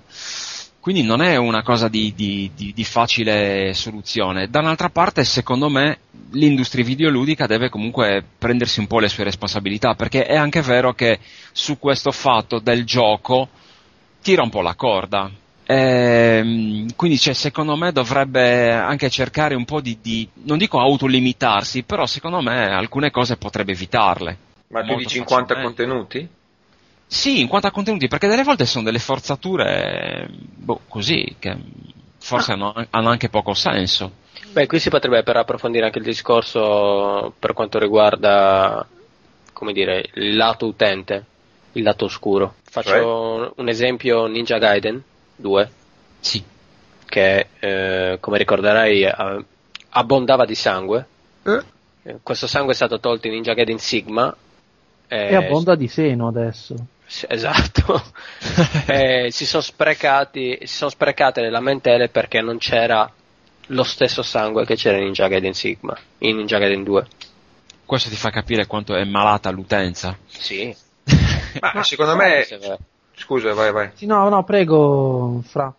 No, nel senso, io penso che questo sia un problema di, di target e di, ma- mm, di maturità del, del segmento del mercato, cioè nel senso, eh, le software house, chi distribuisce l'intero indotto, insomma, non è interessato a far rispettare rigidamente queste regole qui, fin tanto che sa che la fetta di mercato che va a perdere se le fa ehm, rispettare rigidamente è così alta. Quando invece la base di utenza si sposterà molto di più verso i 30, 40, 50 e via dicendo e la parte invece dai eh, 8 ai 18 anni rimarrà appunto quella fetta mi- non minore ma comunque insomma più ristretta allora forse qualche cosa in più saranno disposti a rischiare, ci sarà qualco- qualche passo in più da voler fare e magari sarà la volta che certi contenuti saranno sdoganati del tutto. Come dice Luca, non devono essere sdoganati per fare notizia, per, ehm, per avere diciamo, quel riscontro proprio viscerale delle persone che vuole avere più sangue, che vuole avere per forza più, più sesso a tutti i costi. Cioè, semplicemente come ogni altro media deve essere matura e quando la situazione non lo richiede ma ci sta bene, può prevedere un contenuto più maturo, più adulto, senza tante storie. Del resto, adesso, com'è la situazione, anche venisse rispettato maggiormente il 18 più, se in realtà il ragazzino fosse veramente sgamato, il modo di farselo comprare, Oh, quant'altro, prova comunque. Quindi non è tanto un problema sotto quel punto di vista lì, è più il problema di posizionamento dei negozi, di visibilità, è una cosa che diventa 18 più, non tanto come un consiglio, un qualcosa che tutti interpretano male, ma un qualcosa come eh, no signora, guardi, non posso dare, non posso dare, non ho potuto dare il gioco a suo figlio perché è un gioco vietato ai minori, anche, c'è una- ci dovrà essere anche una diversa consapevolezza di che cosa sono questi videogiochi, di che cosa sono questi giochini, eccetera. E quindi crescendo la, la base di, l'età media della base di utenza, eccetera, secondo me potrebbe, potrà essere l'unica via perché un po' tutto il mercato acquisisca questa maturità. Ma Più- guarda, più- secondo scusa. me c'è un grossissimo. Scusami, ti, ti parlo sopra, mh, oltre a battere. Tanto ormai. per fare un Sì. Ma eh, eh, vaffanculo, va. Uno dei grossi problemi. Basta. Uno dei grossi problemi. Siete voi due. dovrebbe essere un discorso serio. È il fatto che comunque le tre case che stanno dominando il mercato, cioè Microsoft, Nintendo e Sony, non hanno particolare interesse a mostrarsi al grande pubblico come coloro che, ha, mh, che hanno mh, nei loro magazzini dei titoli disturbanti, perché vorrei ricordare che quando c'è stato il problema di Manhunt 2, tutte e tre hanno rilasciato la dichiarazione secondo cui se Manhunt 2 fosse stato considerato adatto unicamente al pubblico adulto e quindi vietato ai minori, non sarebbe stato pubblicato da nessuno. Quindi c'è anche questo discorso qui e ti posso fare un altro esempio. Drakengard, giochino della Square Enix sviluppato da Cavia, che è arrivato in Europa e non ha avuto grandissimo successo, è stato per il pubblico occidentale estremamente censurato mh, perché in Giappone, dove probabilmente hanno una mentalità forse un po' più aperta verso queste cose, il gioco trattava temi estremamente disturbanti per la, diciamo, per la nostra mentalità, come può essere ad esempio l'incesto o persino la pedofilia. Per dirti, molto spesso il, anzi, secondo me comunque erano inseriti molto bene nella trama, però per dirti, molto spesso il creatore del gioco riesce anche a eh, non metterti eh, sangue e sesso solo per attirare il pubblico, ma anche con, con il suo perché. Però c'è anche un discorso che non conviene a nessuno dei grossi nomi farsi vedere come colui che pubblica Certe un cose. argomento tanto pericoloso. Sì, ma comunque, lascia, scusami, ma lascia stare che i giapponesi sotto questo aspetto sono, sono ben strani a, a voglia anche su questo aspetto, perché, tanto per dirti, anche eh, magari si sfogano con queste cose qui, si sfogano con, eh, danzando sul, sul sottile filo della malizia in molti videogiochi, cartoni o certe altre cose, poi magari... PES. Sì, ecco, anche PES, oppure poi magari quando eh, non accettano che vengano resi visibili i genitali nemmeno nei porno, cioè tanto per dirti che No. loro hanno queste cose un po' così... No, certo, per dirti, secondo me mh, in un- c'è un grosso blocco da parte delle, mh, dei piani altissimi. Ma io, vabbè, onestamente, secondo me, mm, non, non lo so, forse c'è un po' di confusione in questa cosa, però forse mi, mi- mi sto sbagliando, perché il primo Manhunt è stato pubblicato da tutti, giusto? Ma perché? Perché nessuno aveva tirato fuori il, il problema. Quando i media si sono incazzati con Manhunt 2, tutti hanno detto, ah no, io questo non lo pubblico se è così. Sì, però Manhunt 2 è uscito addirittura su Nintendo non, non censurato. Ma dopo quanto? Eh, dopo che è stato sbloccato, inizialmente è stato Eh, bloccato. dopo che è stato sbloccato. Cioè, no, nel senso, scusami, Però è, stato, ho detto è una- stato sbloccato, aspetta, è stato sbloccato però da- dalle autorità ehm, innanzitutto ehm, eh, inglesi. Sì, ma Dopodiché- Nintendo aveva detto chiaramente che se non fosse stato sbloccato lei non l'avrebbe neanche pubblicato. Cioè, per E, dirti... e come, pot- come poteva pubblicarlo? No, no, se- mh, scusami. Se non, il gioco non sarebbe uscito se non fosse stato dichiarato adatto al pubblico. Non so come spiegarti, perché in Inghilterra eh, mh, se tu dai il bollino sopra l'M, sopra il maturo, qualsiasi prodotto sia, che sia DVD eh, o videogioco, non può andare al minore di 18 anni. Invece Manhunt è stato pubblicato anche adatto ai minori di 18 anni in Inghilterra. Non lo so, non lo so, io so soltanto che il, il Manhunt 2 eh, in Italia ha il PG 18. Sì, che però Quindi- comunque non è un limite, siamo sempre lì. Sì, diventa, rimane ipocrita. Le, le tre case hanno sempre detto che qualora ci fosse un limite, loro non vogliono assolutamente pubblicare giochi vietati ai minori di 18 anni. Se è un consiglio è un conto, ma se, loro, se ci fossero dei divieti, loro non vogliono sulle loro console giochi così. Bah, no, non lo so, vabbè. È l'espressione dell'ipocrisia, voglio dire, in questo senso. Ha ragione, e tra l'altro, scusami, colgo l'occasione anche per segnalare che questo specifico argomento ci è stato suggerito da, eh, non mi ricordo il nome nella mail, Ottimo.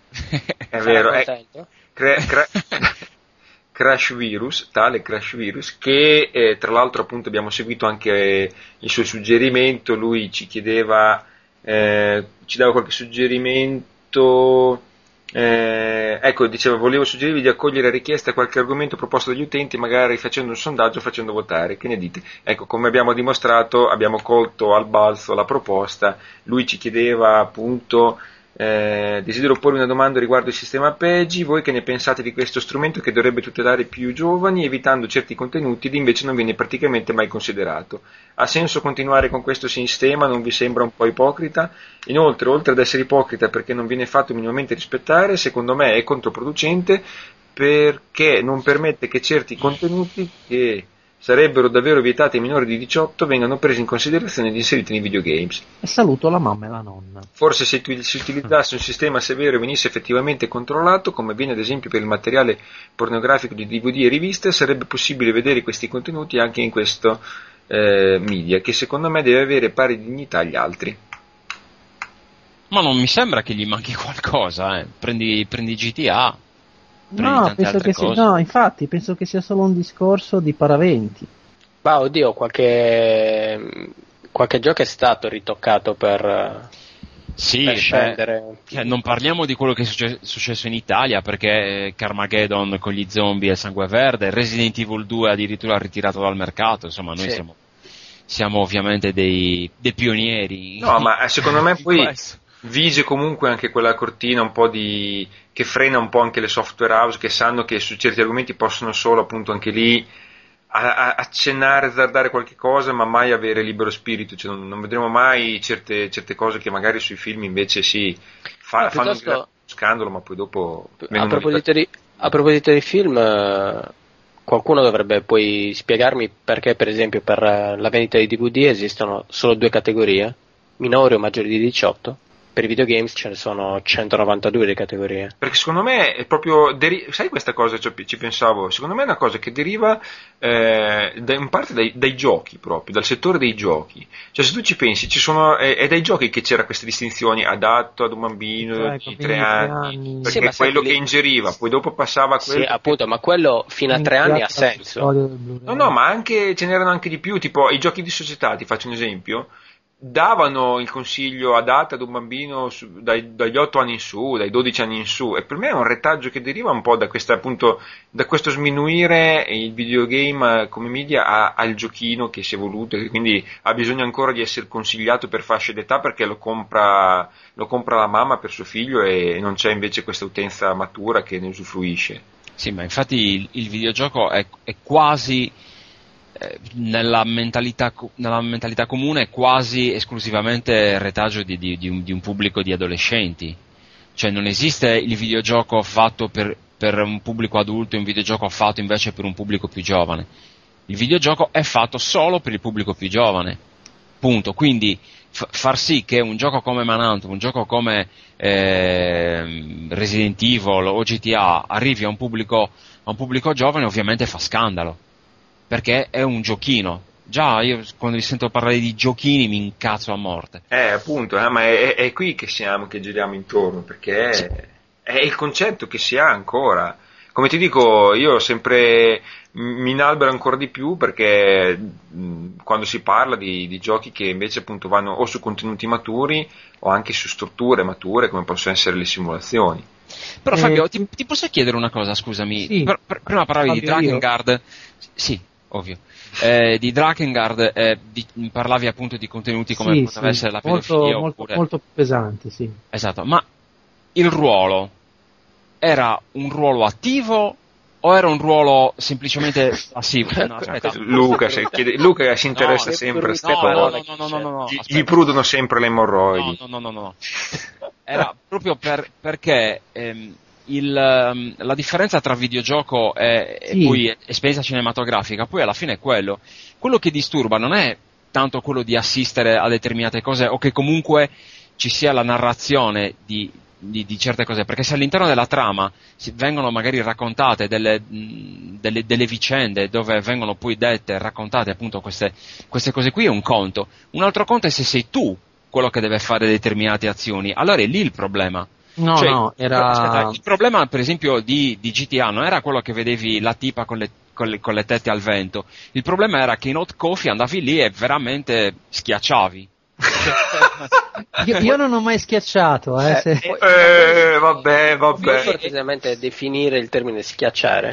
E Il pulsante. E, e dovevi No, ho capito cosa intendi, certo. Quindi da un, ruolo, pa- da un ruolo passivo, comunque da spettatore, Spettatore. cap- cioè, mi sto No, avvitando. no, no, abbiamo- penso che abbiano capito tutti. No, naturalmente erano parti della trama. Eh, eh, certo, parti. erano sì. parti Eh, della allora, trama. vedi, non capisco, non capisco per il perché scandalizzarsi quando, cioè, voglio dire, ci Giochiamo sono... perché sono giochini, perché Ma il gioca più il bambino che non il padre. No, io non mi sarei scandalizzato. eh, bisognerebbe chiedersi perché chi l'ha portato in Italia ha pensato di dover eliminare questi, que- questi lati.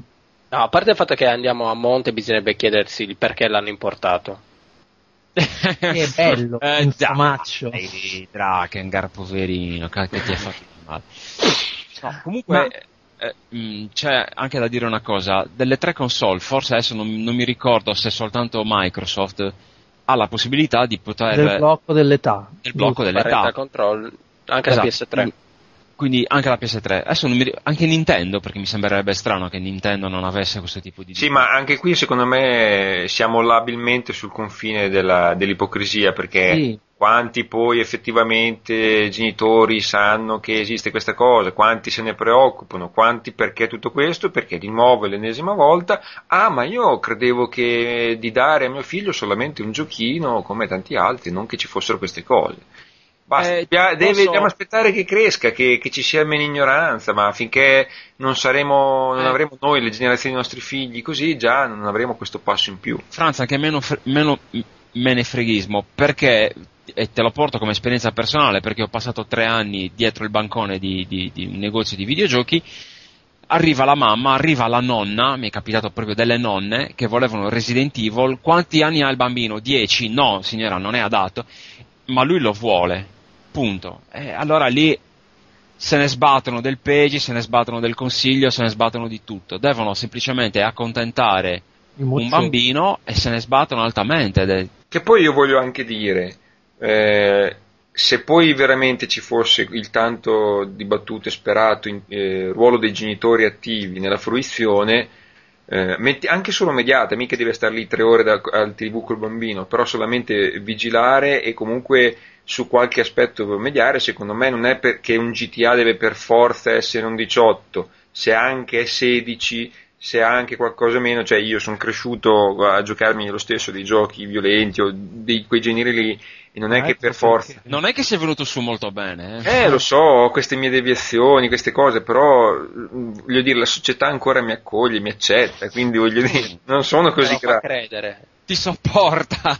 No, però sì, a parte questo, sinceramente, va visto, io ho visto magari molta più maturità nell'approccio, ad esempio, a, a certi giochi di mio nipote che ha, ha 14 anni, magari che non altri che a 18 o 20 anni vanno lì e che dicono che figate, esce il nuovo Gears of War così, spruzzo sangue dappertutto e vai di motosega, cioè vabbè, Eh, Francesco, eh, se tu dovessi invece che spruzzare sangue dappertutto con la motosega, provare a convincere una persona mm, che ritiene i videogiochi unicamente un intrattenimento per eh, mocciosi, con un, un titolo, Di- dammi un titolo che secondo te potrebbe essere Posso utile. dirlo io? No, Eh, Coglione. chiedo anche a te, mamma mia. il primo, il primo che mi viene in mente è, penso, Flight Simulator. Flight Simulator. Perché cerco di dimostrare, e alcun- in alcuni casi, come altre simulazioni hanno fatto, che certe cose si avvicinano alla realtà anche molto da vicino e non dico che possano diventare utili effettivamente, ma come anche alcuni simulatori di, di auto molto diciamo di altissimo livello permettono ai piloti di, di simulare situazioni reali di, di gara quando non possono essere sul circuito tutti i giorni. Bene. E quindi per me, per me lo sdoganamento del, del videogioco non più come giochino, ma è- arriva anche sotto forma di, della via della simulazione. Ecco. Fabrizio, visto che volevi parlare. No, non volevo dire niente, passa oltre. No, no, veramente, se un, un titolo utile per, questo, per questa cosa? Onestamente non saprei, mi verrebbero in mente, guarda, molti eh, giochi che sono vietati minori di 18, ma non per altro, perché mh, per far capire che poi alla fine tutta questa grandissima differenza non c'è tra, tra un gioco che per esempio è valutato più 16 e uno più 18.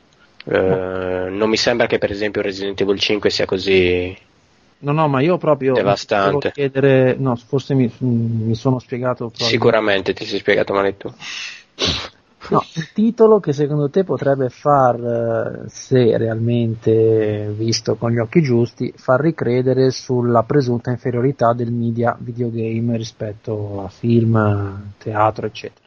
Non ce ne sono. Non ce ne sono. No. Questa è una cosa che ho letto anche molto sul forum, è una teoria molto... Secondo me no, perché quando una, gente, una persona poi si, come dire, si fissa su un concetto, riuscire a farle cambiare idea è, è, è molto molto molto complicato, soprattutto Ah, poi io- quando parliamo di questo tipo di... No, io pensavo di che intendessi dire che nessun gioco è ancora arrivato al no, no, no, no. potersi elevare. Credo che non esista un gioco che eh, riesca a far cambiare idea a una persona che pensa che siano puttanate, diciamo. Forse che superano la qualità effettiva della narrativa di un, e della maturità di, un- di molti film è difficile, cioè, però che ci si possa avvicinare, ecco, Mm. Luca, quelli più elaborati. Io prenderei, dov- dovrebbe avere ovviamente la, pia- la pazienza, Ehm, tempo e pazienza, io la guiderei passo passo in Silent Hill 2. E io sono sicuro che se no- non è una persona stronza, alla fine Silent Hill 2 la lacrima scappa. E Sì, lì, ma secon- sai- e lì secondo eh. me capisce che effettivamente alla base di un videogioco di un certo tipo c'è una storia, c'è un, eh, c'è un messaggio, ci sono mille cose. Sì, ma sai cos'è? Che uno devi trovare non solo una, per- una persona paziente, una persona che abbia la mente aperta Eh, eh, per, eh, per capire certe cose. E secondo me E la infatti per quello de- che ho detto che non la lascerei da sola giocare. Ci giocherei io assieme. Sì, però E- non, far, non far vedere il finale con, con gli- con gli alieni, sennò pensa che la prendi per il sedere. No, no, ovviamente no.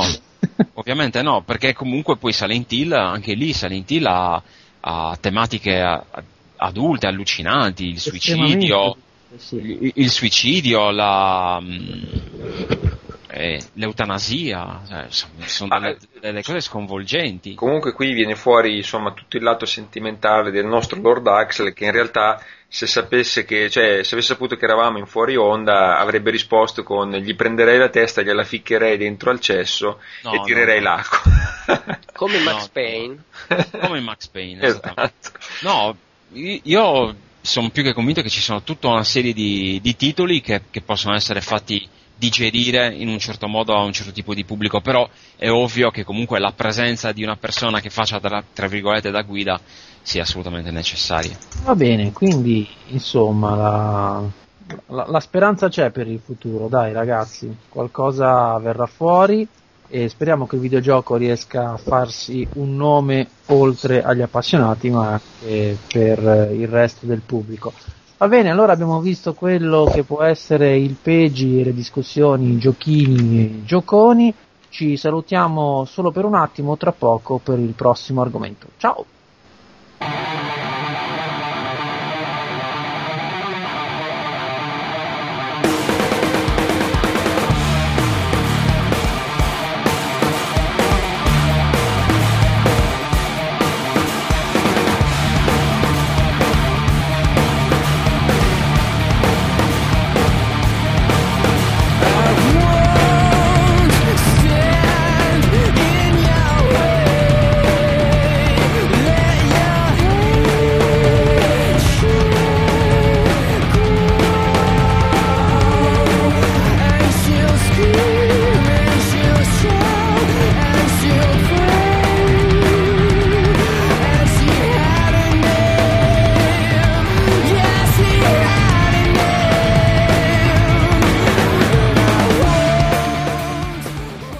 Hype, se lo conosci non ti uccide, insomma, anche i videogiochi che non sono ancora usciti molto spesso ci fanno parlare, discutere, qualche volta anche litigare e molto più spesso sognare. Stiamo parlando naturalmente dei grossi titoli che si avvicinano al mercato e insomma c'è sempre qualcosa da dire su quello che poi giocheremo.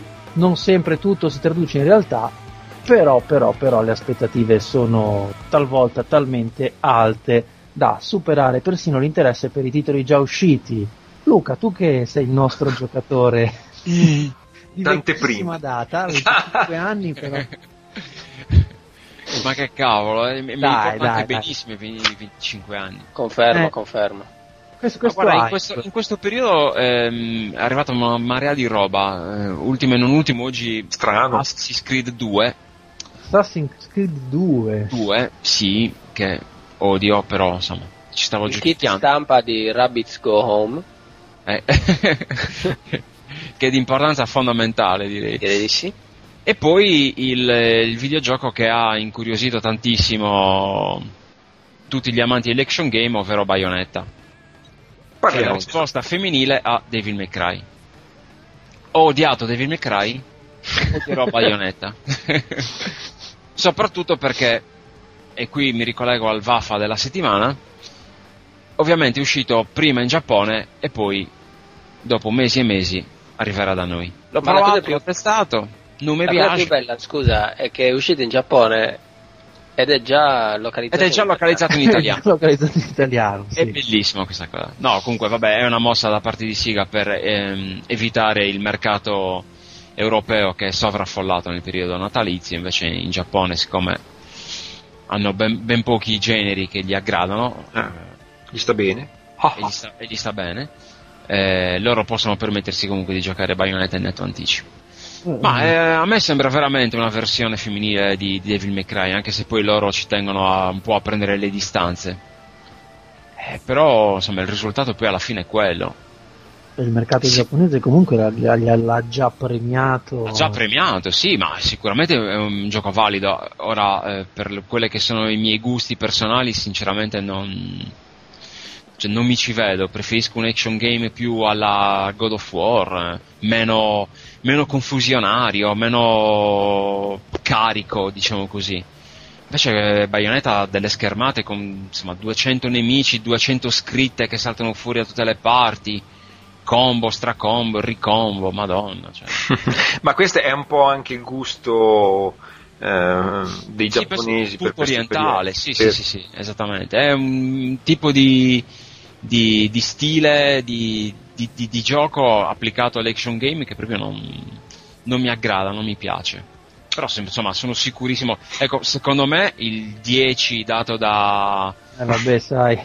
da Famitsu. da Famitsu è un, è un po' carico, eh. No, è, è fuori dal mondo, non un po' carico. Eh, Non ho capito, Bizzo, scusa. È fuori dal mondo un 10. Secondo me un 10 se lo sarebbe meritato se fosse uscito nel 98 più o meno. Probabilmente era. Cioè, nel senso, era talmente sopra tutti gli altri come action e aveva le meccaniche che rispettavano il tema già di allora e allora No, probabilmente il recensore era un po' carico di sake. Eh, ma sono quattro, erano tutti e quattro belli carichi, cazzo. Tu vai a, vai a bere da solo di solito la sera. Eh, là, Io sai, non, io non bevo, quindi per me il discorso è... gli avevano dato la coppia di Bayonetta con eh, il karaoke della sigla da cantare assieme al suon di Sake, dai.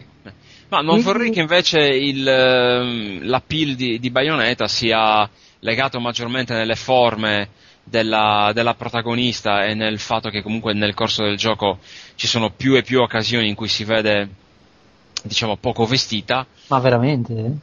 Che, Non guarda, sapevo me l'hai detto tu, cazzo. Quindi Me que- l'hai detto questo tu vale che eri 10 anche- anche mo- molto deluso dal fatto che comunque non ti permetteva di poterla vedere per bene una volta bloccato il gioco. Eh Eh, sì, ma scusa- va, va al menu di pausa, con la pausa non ti lascia vedere la schermata. Esatto, ah, ma tu devi capire Luca che Fabio, eh, quando c'era il cartone Sailor Moon e lei si trasformava, Eh, Ero già un po' grande. c'era la silhouette, eh, ma eh, già per forza, è proprio perché eri grande ti toccavi di fronte a queste cose. cioè. Ecco, io non lui- so manco chi è Sailor Moon. Infatti Lui mi Sì, raccontava sì. dei bonbon magici di Lilly. Esatto, esatto. E Luca, quindi il tuo hype, come il, il tuo misuratore di hype, cosa ci dice di Bayonetta e Assassin's Ma Creed? se dovessimo utilizzare la stessa scala che usiamo su GameSurf, io metterei un bel da provare. da provare per Da entrambi provare. o solo per uh, Assassin's Creed 2 invece? L'hai nominato?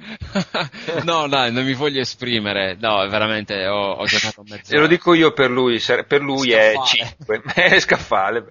Vabbè, sono gusti. No, no, no, dietro. quando affronteremo un po' Assassin's, eh, prenderò io le difese del... No, ma sono sicuro Ezio. è. Stimato Ezio, scusami. Scusa, Bellissima, c'è, la, c'è la- una sequenza, la sequenza della nascita di, En- di, di Ezio. porca, ma anche questo mi vuoi spoilerare? Oh, Basta. scusa. L'epidurale o senza? Devi fare tu il Cesareo. Fabrizione! Eh, prima era Etto, adesso One, minchia, in tre secondi. Eh sì, sei cresciuto dopo il Cesareo. Eh, il tuo hype dove sta? Te lo stavo per dire, ma non è l'ora adatta. No, allora, sono molto incuriosito da Bayonetta. Sono riuscito finalmente a provarlo proprio oggi. Eh, effettivamente, come dice Luca, uno, 10 Famitsu è fuori dal mondo. Due, eh, ricorda in maniera spudorata Devil May Cry. Stessa logica di combattimento, stesso, stesse idee più o meno. Cambia solo il protagonista. Addirittura anche la schermata è praticamente uguale a quella di Devil May Cry, solo che dice Bayonetta invece che Devil May Cry. Però onestamente è un bel po' frenetico, forse troppo. Effettivamente forse un po' troppo, non, non ti dà neanche la possibilità di, come dire, di godere della- delle possibilità che ci sono per quanto riguarda le combo.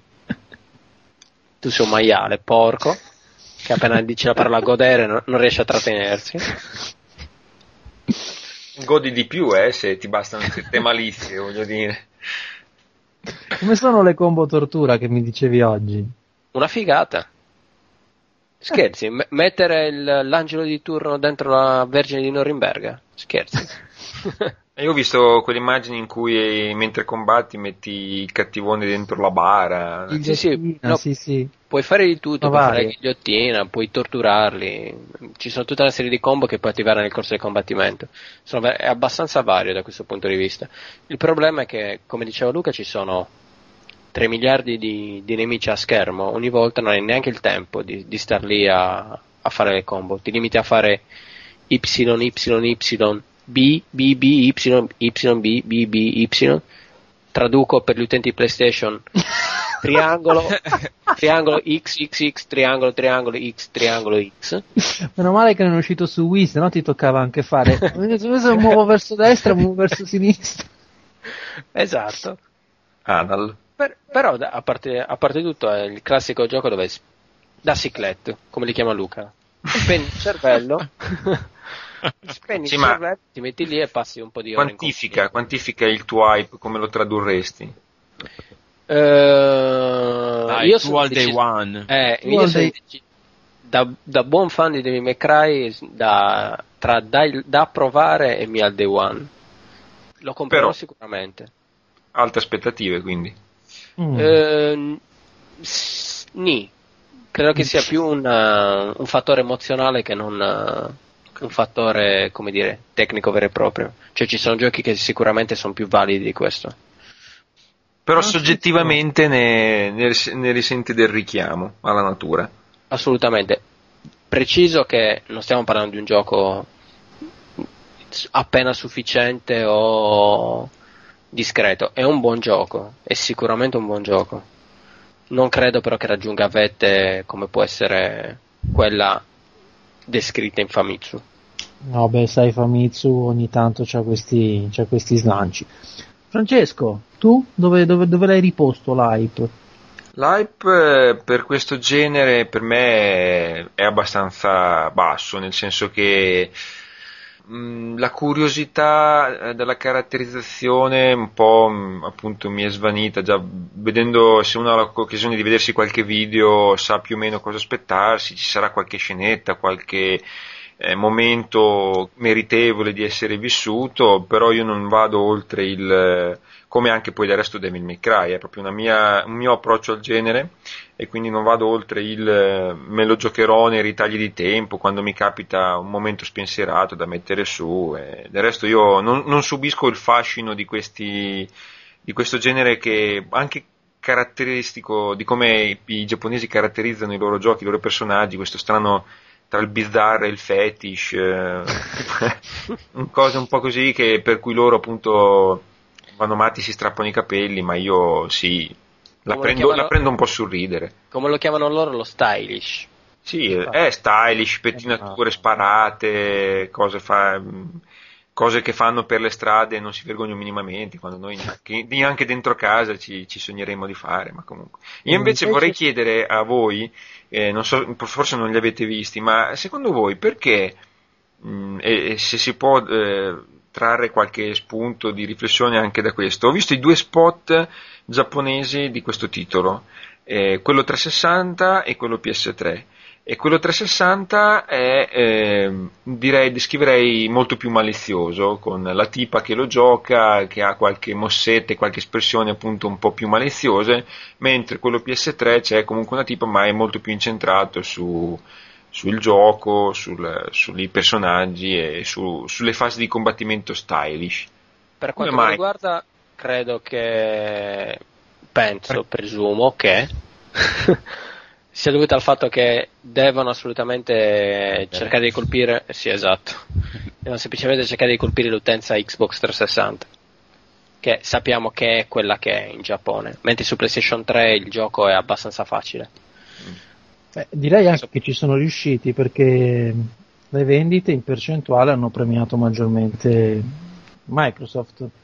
In percentuale, perché ci sono un terzo di Xbox rispetto a, a PlayStation 3, mentre Bayonetta ha venduto mm, invece la metà. sì, Quindi- se guardi questa cifra, alla fine sì. Tra Sì, l'altro, vabbè, sì. ma se c'è, se c'è una Xbox e vendi una copia, Eh, non è che hai venduto il 100%. è un po' facile così. No, beh, comunque stiamo parlando di 66.000 copie la prima settimana e 138.000 per PlayStation. Quindi tu E la dici c'è un settimana era anche rapporto che... particolarmente complicata perché usciva persino Tekken 6. Che invece Sì, ha sì. perso su entrambe le console rispetto a Bayonetta, quindi secondo me entrambe hanno fatto una discreta uscita. Ma, ma sì, perché, ma perché Bayonetta è giapponese. E Tekken 6 no? Cioè, mm, secondo me meno. Cioè, no, Bayonetta guarda, io- no, hai ragione, mh, soprattutto legato al nome dei Platinum Game, che appunto è una sottospecie di Dream Team di, di grossi ex Capcom, eh, quindi quello secondo me ha contribuito molto per le vendite del titolo. Però Fabrizio, no, Fabrizio me l'ha detto, Francesco, volevo sapere qual era il tuo... Eh no, quindi, come ho no, detto, il, tuo non- titolo, il tuo gioco, che aspetti? Da- dammi un hype, dammi un Il gioco. gioco che aspetto, eh, guarda, mh, a brevissimo, boh, da qui a Natale, sì, a parte Call of Duty, che vabbè, quello ormai lo do già come nelle tasche, eh, forse appunto Assassin's Creed che a dispetto di voi mediocri io ho apprezzato molto. E tu al day one? Assassin's eh, no per il semplice fatto della, della componente single player. Cioè il fatto che è in single player che non ho fretta di trovarmelo così e Vabbè. giocarmelo anche tra qualche mese non mi cambia la vita e ho ben altro tra un COD che mi esce a capocollo e Forza che continua a starmi sulla spalliera non posso che continuare a sfogarmi su questi titoli per primi poi dopo provvederò al resto. Vabbè, io giusto per sottolineare che voi avete citato quasi unicamente giocacci, dirò che per me è la settimana di, di attendere con tanto amore Final Fantasy XIII, di cui aspettiamo venerdì una grandissima, un grandissimo annuncio da parte di Square Enix, però non si sa ancora cosa vorranno annunciare, se una demo, se qualche opzione in più per la versione europea come ogni tanto accade. No, chiudono, semplicemente. mi, sparo, mi sparo il giorno dopo, guarda. Eh, Eh, vai, insomma. L'ha detto, è registrato? Manco lo, manco lo castrassero. Non ti ho detto dove mi sparo, però. Ecco. Dai, dai. No, no, per me quindi Final Fantasy XIII con, questo, con questa attesa per venerdì eh, ha riportato un po' in auge l'hype che era sceso. Beh, eh, insomma, quindi non solo giochi giocati, ma anche giochi attesi. L'hype di questa settimana l'abbiamo visto, questa nuovissima rubrica è hype, se lo conosci non ti uccide, e noi ci sentiamo tra poco per il continuo di questo podcast Onda Ludica.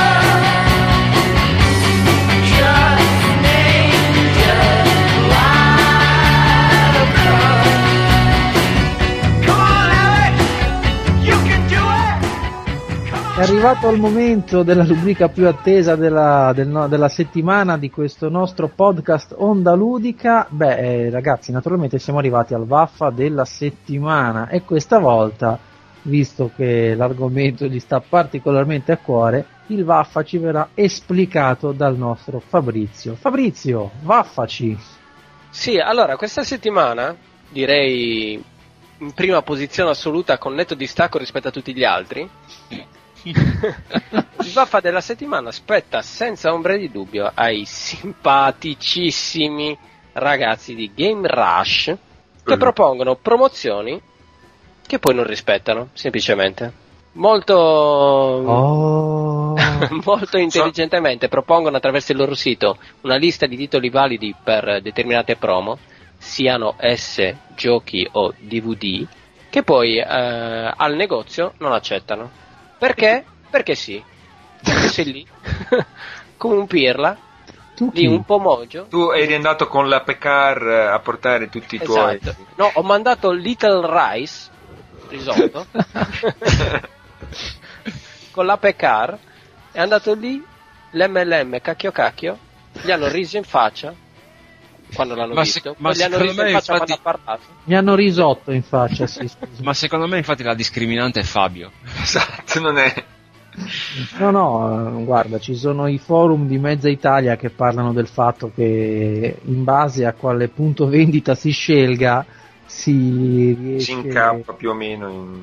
Sì, a volte si riesce ad, ad avere accesso a queste mirabolanti offerte, a volte ci Ehm, può darsi che sia per una questione che a differenza di altre catene, Blockbuster eh, usufruisce anche del, del metodo franchise.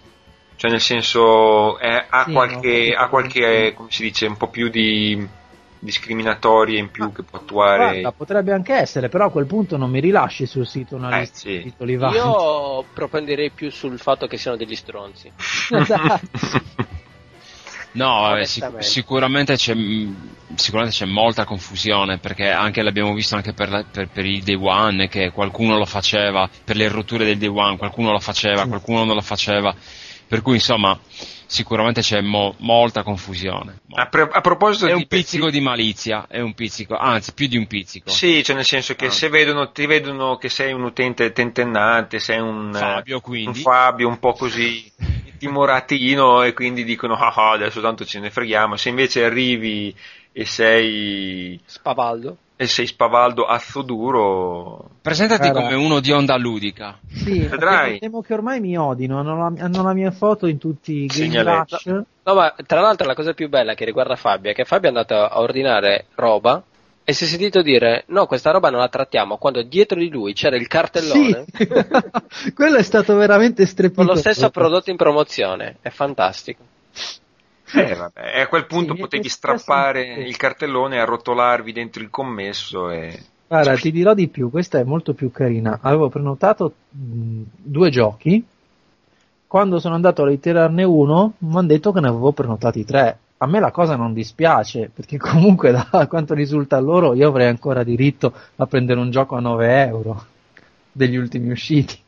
Però, Ah, Però cosa, scusa? No, abbi pazienza, però cosa? però questo dimostra che eh, dovrebbero un attimo fare pace con eh, alcuni... Eh, con loro stessi. Correggimi se Eh. sbaglio, ma eh, tu per esempio per PES avresti dovuto dare 9 euro, giusto? Sì, Ecco, esatto. te ne hanno chiesto 19. No, No, 15. no, 15. 14, 15. scusa. 14. Vabbè, eh, Una cifra che non esiste in nessun listino. No, ma è a seconda natura de- non de- esiste. del commesso se si voleva fare un congelato con tre o quattro palline. sta No, lì. vabbè, ma guarda, ma non ci credo minimamente, ma figurati. No, non penso che No. sarebbero arrivati anche a questo livello. No, di... no, no, ma Ah. su questo scherzavo, eh, per carità. No, no, no, ma è semplicemente perché penso che non, non ci sarebbero arrivati come mentalità malefica, non perché... No, proprio come prezzo, i coni costano l'occhio della testa. No, ma visto Poi che poi tre palle.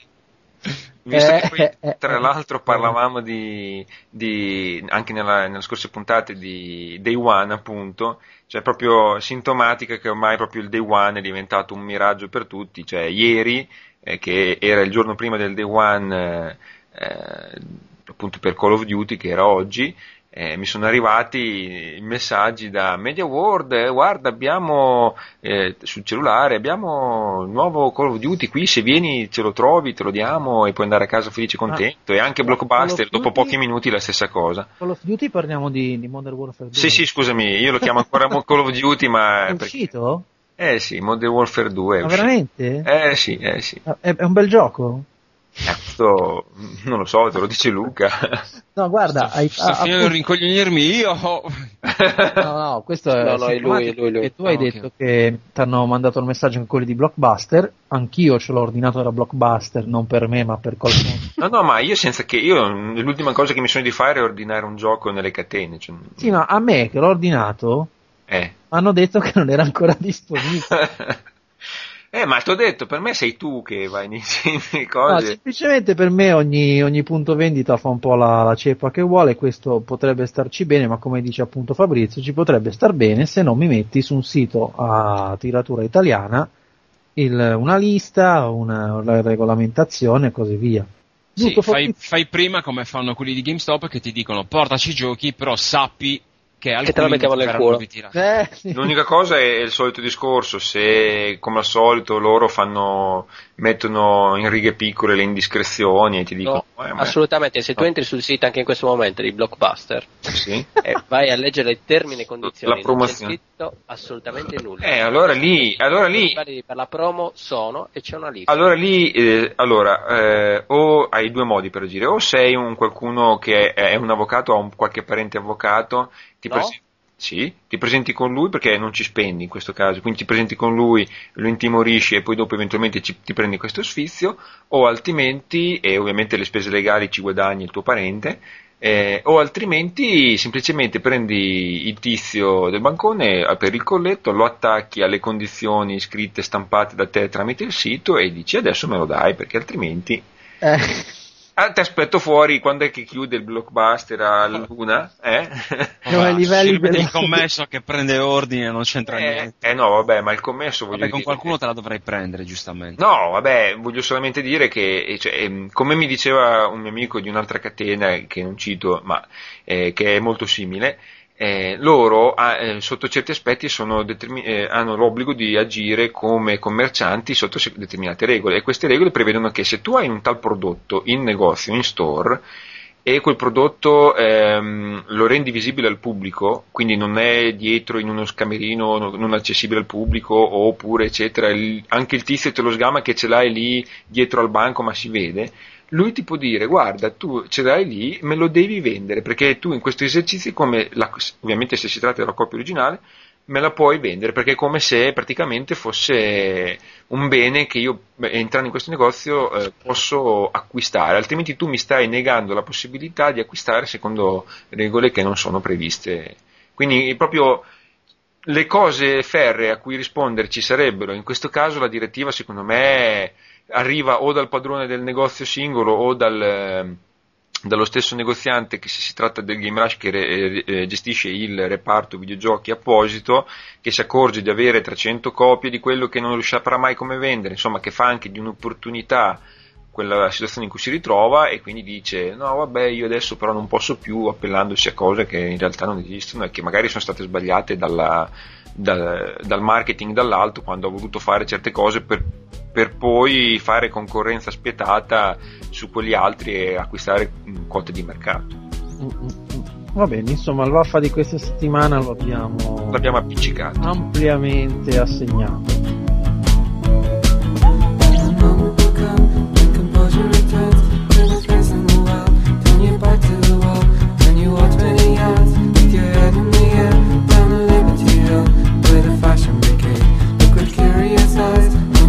empty way But for once in your life You got nothing to say. Think it does me with time But somebody will come To say look at yourself You're not much use to anyone.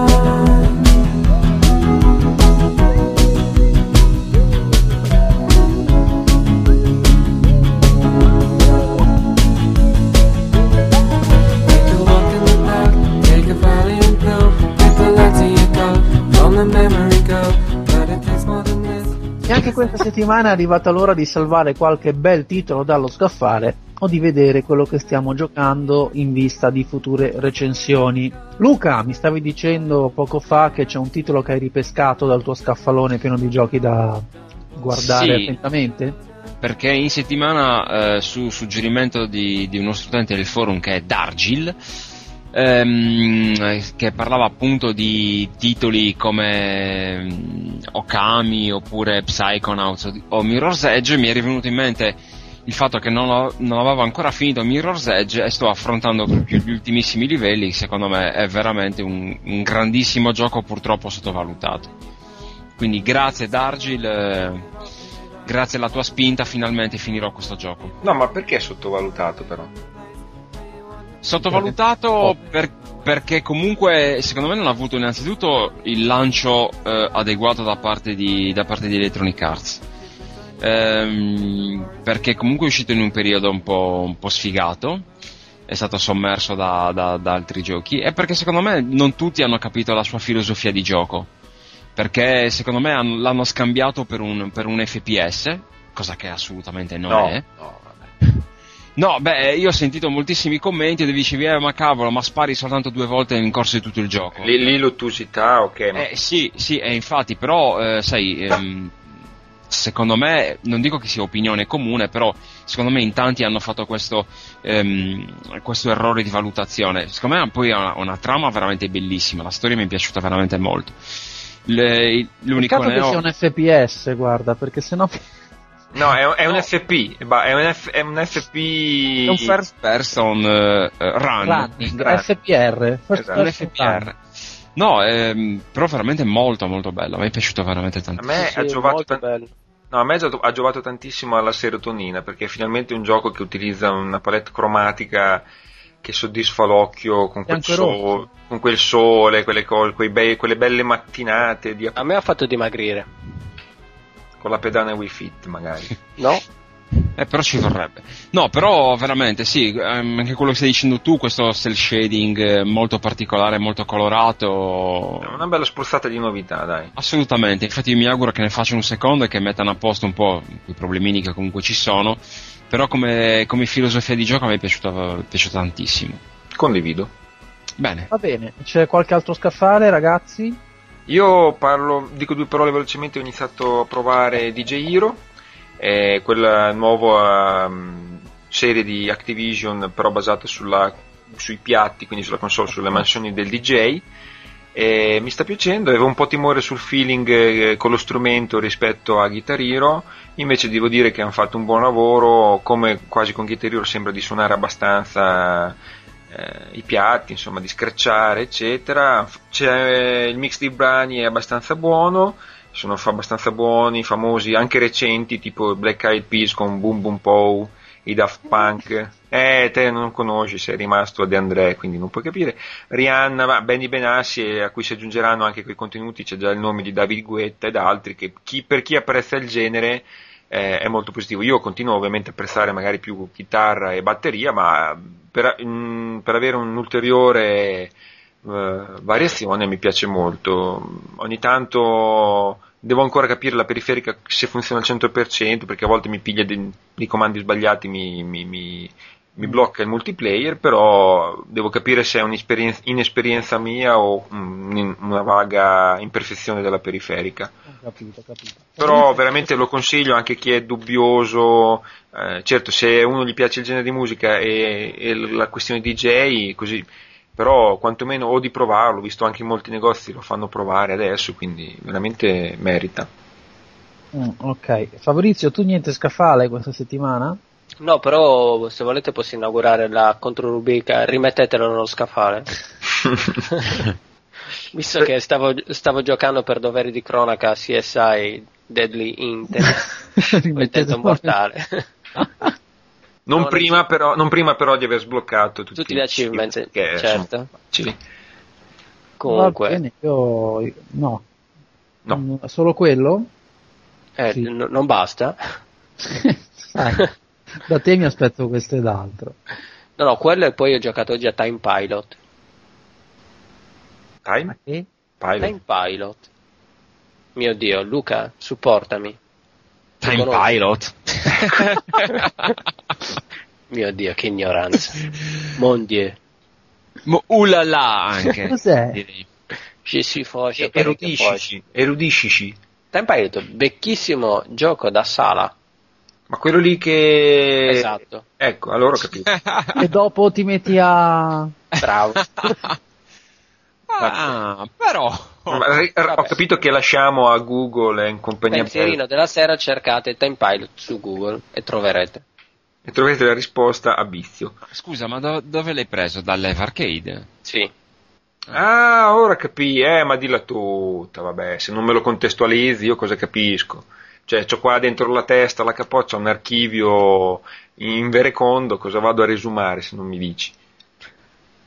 Delirio a parte, finisco anche per non dimenticarmi di X-Men Origins eh, dedicato a Wolverine, che come aveva detto Luca molto velocemente è un ottimo tie-in anche secondo me, quindi confermo il suo parere.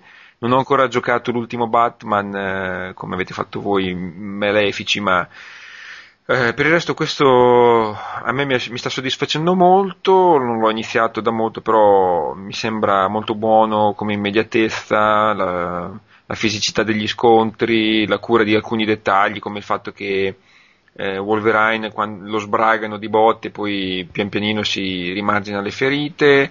Eh, non è magari estremamente approfondito sotto altri aspetti particolari, cioè tipo c'è la parte degli upgrade ma è molto semplificata, ha le combo ma sono semplificate, però nel- non è estremamente pro, ma al di fuori di questo ha il suo mix eh, che ha il suo perché e si fa giocare, quindi tra i tie-in sicuramente tra i migliori in assoluto. Mm. Tu, nostro caro Fabio? Ah, io guarda, io sto giocando a Time Pilot, è un gioco Xbox Live Arcade dove tu controlli una navetta che va indietro nel tempo per cambiare il futuro mm, e combattere gli UFO. Dai. No, no, io questa settimana vi lascio abbastanza soli, nel senso che ho da poco messo le zampacce unte di focaccia alla genovese su Dragon Age, però vista. La, la filosofia del gioco ritengo che sia un titolo di cui bisognerà parlarne dopo aver provato per molte, molte, molte ore, perché un gioco di ruolo di questa portata merita decisamente più tempo anche solo per poter dare alcune impressioni. Quindi se voi non avete altro da tirare fuori dallo scaffale o da rimettere nello scaffale, io direi che anche per questa settimana abbiamo dato un'occhiata ai titoli giocati in questo momento dai quattro disadattati e ci possiamo sentire tra poco per la posta. La posta!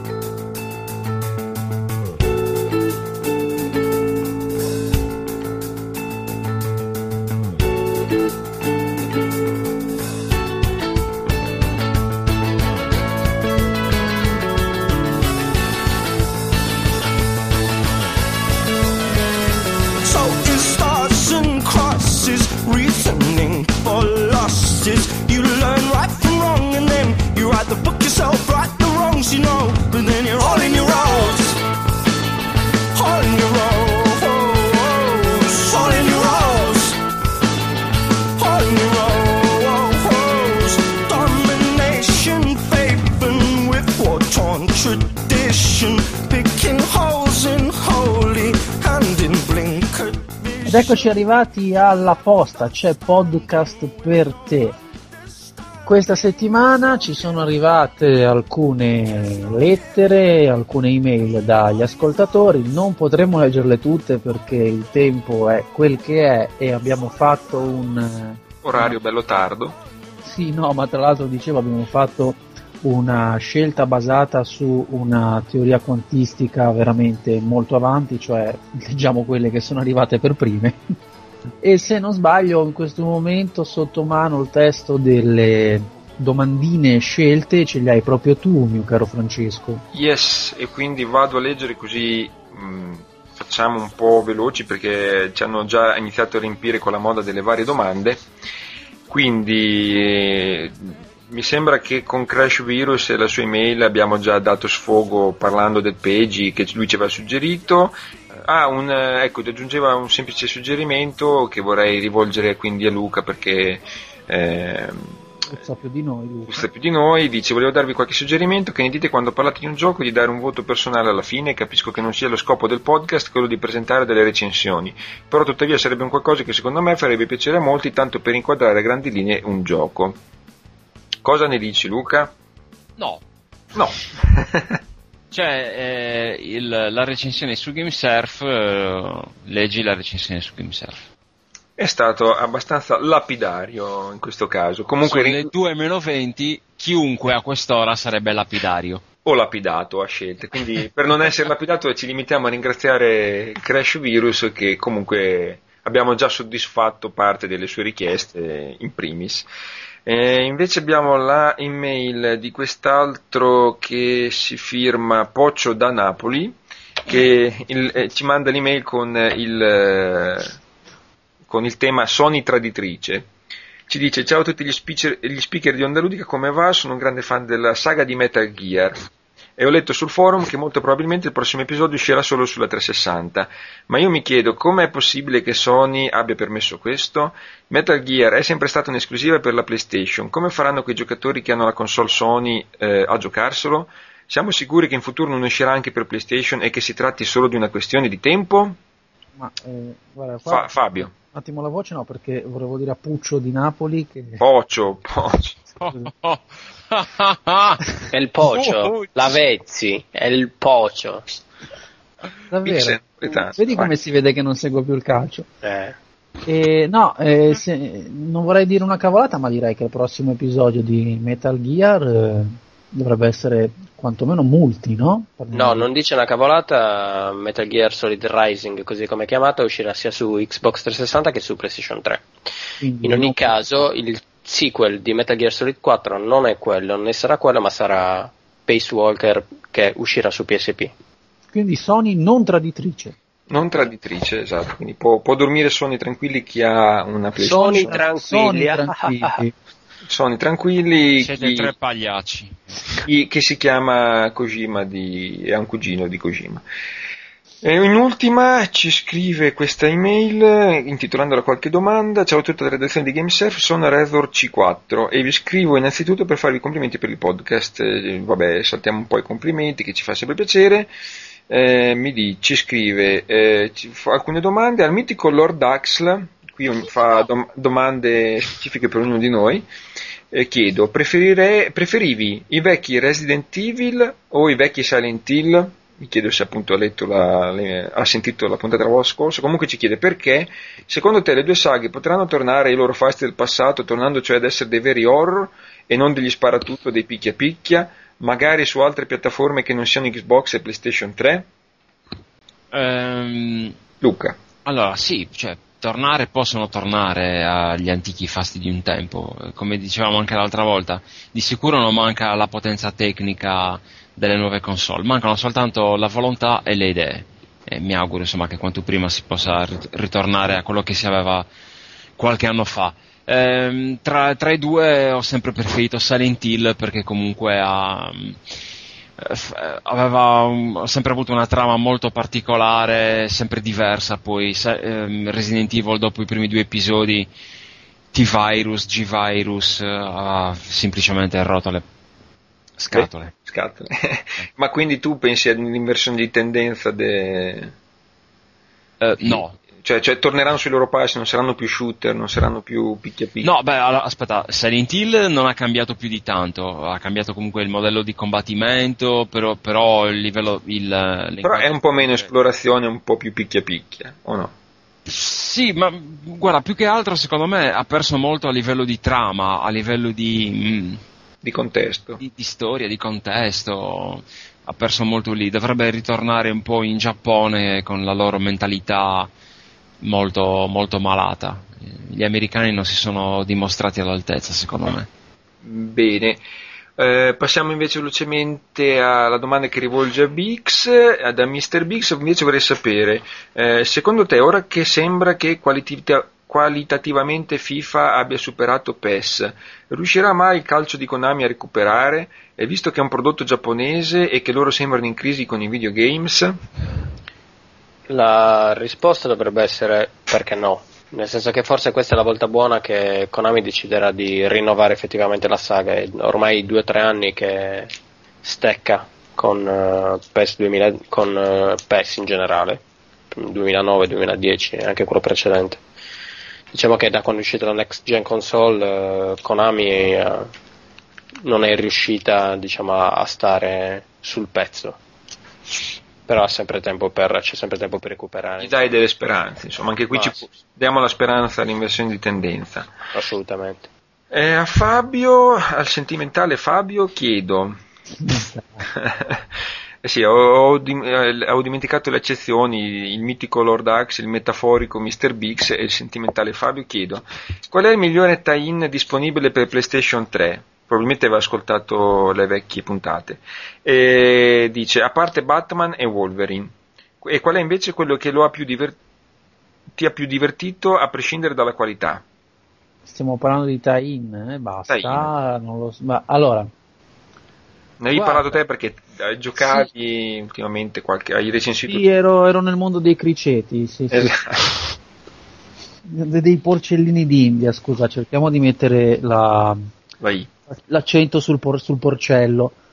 Ma eh, sinceramente credo che oltre Batman e Wolverine non ci sia tantissimo, quindi penso che in questa situazione uno dovrebbe anche guardare il, eh, il suo lato di, di fan, perché molto spesso il tie-in, anche se di, di livello elevato, se eh, presenta un personaggio particolarmente interessante, per te ti potresti divertire lo stesso.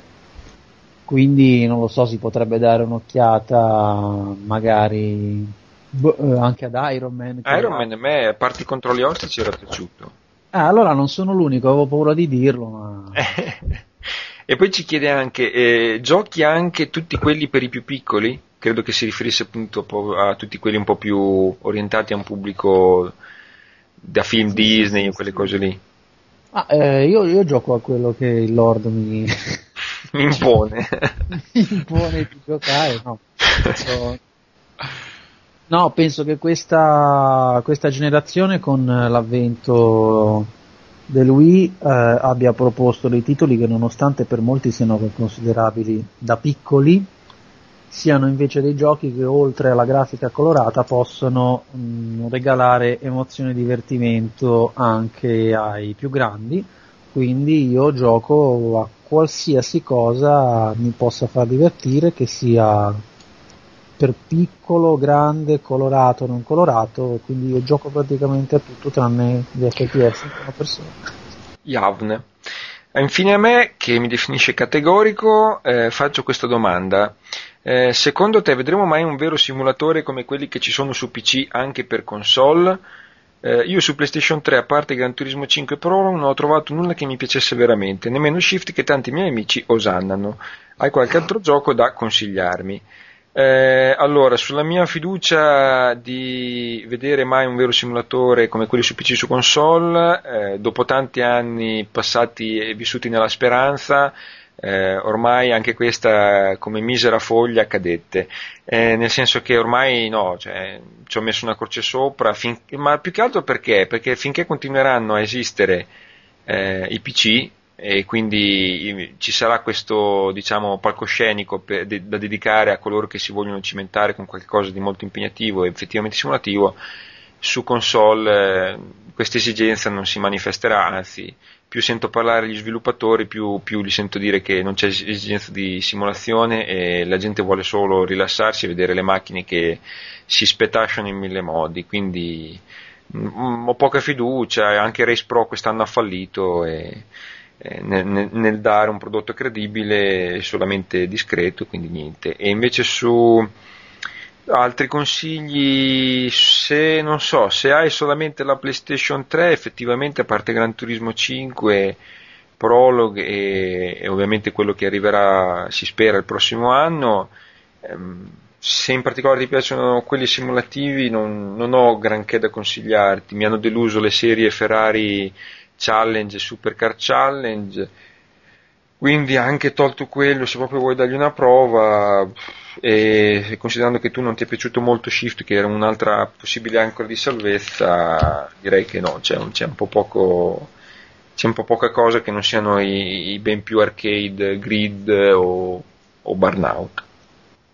Eh, niente, lui infine fa con i saluti, spero possiate rispondere alle mie domande il prima possibile, l'abbiamo esaudito, eh, vi ringrazio e faccio ancora i miei complimenti, quindi anche con lo spazio per la posta fortunatamente all'1.51 di notte abbiamo chiuso e, e quindi se volete sperare in prossime puntate ulteriori di Onda Ludica è meglio che ci diamo un riposo, anche noi.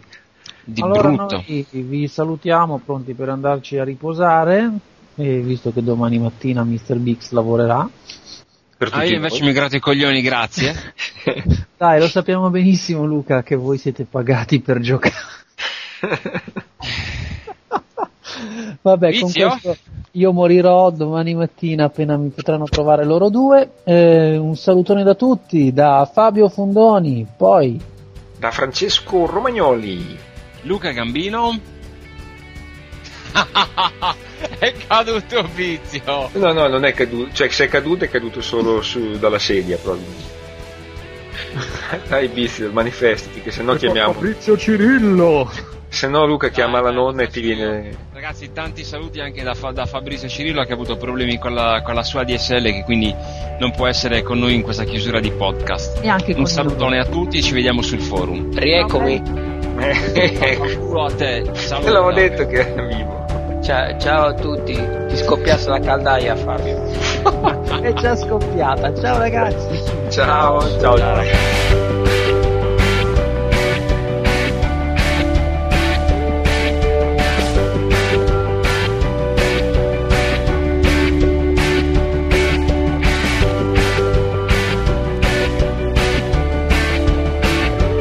Pamelone è sempre lei. Allora, Ma c'è anche quell'altro lamma? quell'altro Lamma ancora non l'ho visto, eh, Fabio Lamma. No, no, no, io dicevo Bizia Lamma. Questo Lamma c'è anche lui, sì. Ua, ciao amici. Che pagliaccio. Sì. Cosa vuoi? Qui sta parlando tua moglie? Quella deficiente, sì.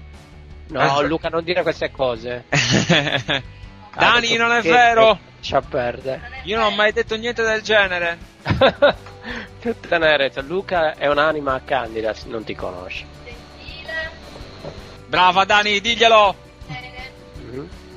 E, e dillo una volta più. Una volta Ma te l'ha data, sono anche più bello. Eh? Eh? Te l'ha data? Ho rifiutato. Ha detto che hai rifiutato perché gli fai schifo. Non è vero. Ah, ha detto che le hai promesso che viene a cena. Aspetta, è registrato Franz?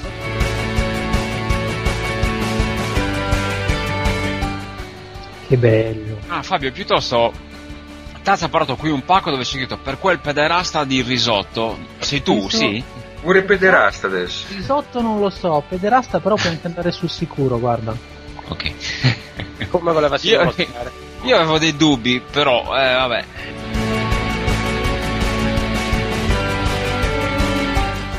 Ah ragazzi, la notizia di oggi, non so se l'avete sentita, eh. Sì, Luca ci ha provato con mia moglie.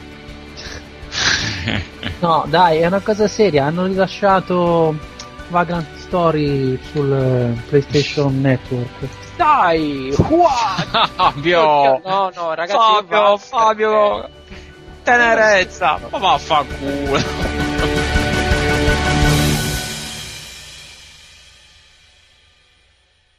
Fatboy Slim is fucking in heaven. Fatboy Slim is fucking in heaven. Fatboy Slim is fucking in heaven. Fucking and fucking and fucking in heaven. Fatboy Slim is fucking in heaven. Fatboy Slim is fucking in heaven. Fatboy Slim is fucking in heaven. Fucking and fucking and fucking in heaven. Fatboy Slim is fucking in heaven. Fatboy Slim is fucking in heaven. Appunti sulla puntata di stasera. Prima di tutto, Dovremmo- dovremmo uccidere Bizio. eh, Vizio. Sopprimerlo. Può diventare. Secondo me non ci sente. Aspetta, Luca, eh, il vizio a Tiscali, no? Sì. Beh, tu c'hai un pulsante, no? Ogni tanto per fargli cadere anche tu la linea via diretta. Eh, io ho un pulsante per ucciderlo. Però mi vuoi bene in fondo in fondo, dillo. Mhm, Molto in fondo. Sì, ma in fondo cosa troviamo? Allora. Ragazzi, lasciamo parlare Franz, che è l'unica persona seria qui dentro. Ah, con questa la sparata è grossa. Comunque.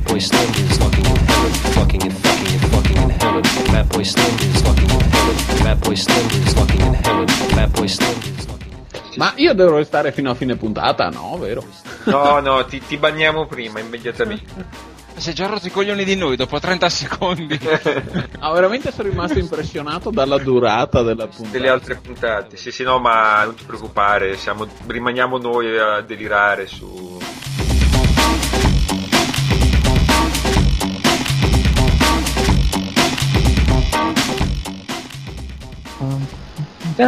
Io Non mangia fiori di lilla. Mi parla ma non strilla. Oddio. Si ingroppa anche Godzilla. Non me la ricordo poi. Eh, perché sei un noob. Eh, mi è pionato. Eh, Ho trovato il testo comunque. Di che? Il coccodrillo come fa? che, che- che persone tristi che con i denti punga che è molto puzzo o pianga. Pucci, ma il biscotto? Senti, senti, senti. Voi due mi avete rotto.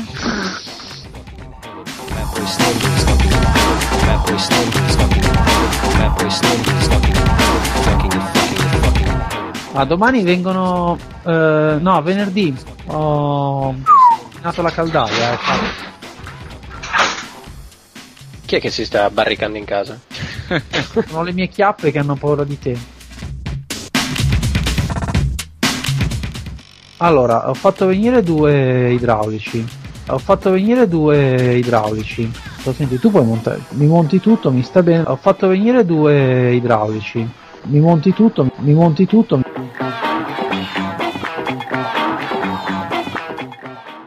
Eh, ragazzi, sono le 11.12, vado a pisciare. eh. Ah, Anche io. Anche io andiamo insieme, Fabio. Ciao ciao. Dai, tu mi tieni la porta.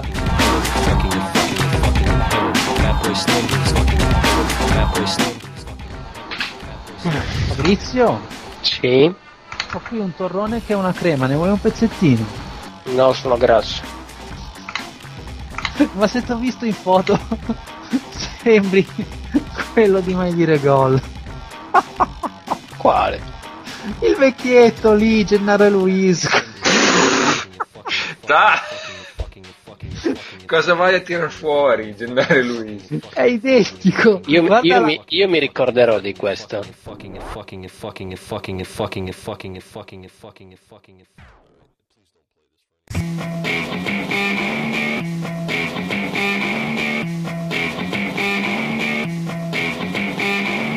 Push the tempo, push the tempo, push the tempo, push the tempo, push the tempo, push the tempo, push the tempo, push the tempo.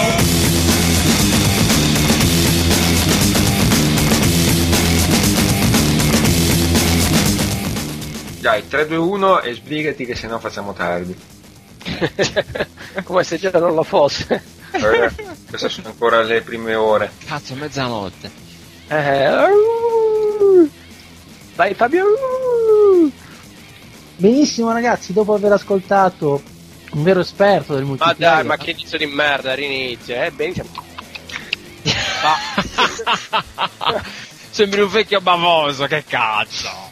Fabrizio, se tu pretendi che io ti faccia l'ingoio devi anche aspettarti che ogni tanto abbia la Dai, ma una ditele fra le righe queste cose, sennò non posso metterle poi ne- negli outtake. No, mica devi metterle, montaggi. No, no, devi metterle. Alla Metti. fine, però.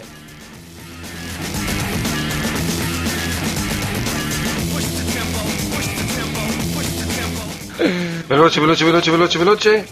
Il videogioco come media è tuttora ancorato a vecchi stilemi ormai antiquati e ignorata, spesso lo relega al ruolo di misero giochino per bambini e solo raramente gli viene attribuita la dignità che merita. Tuttavia, in questo non aiuta nemmeno gli strumenti con la distribuzione del videogame Dammi sia il 3, 2, 1, dai, Peggi.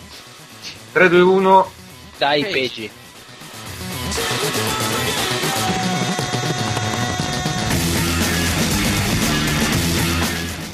Cioè, volete parlare di Bayonetta stasera? Eh sì, c'era scritto. Eh, eh, eh, eh. Eh, No, no, per me va bene, siete voi che valzate domani da Selargius lì. Ma tanto mi viene a prendere il vizio, credo. Sì, No, volentieri. guida lui. Ah, vabbè, allora non arrivate più domani in redazione. Anche la macchina nuova.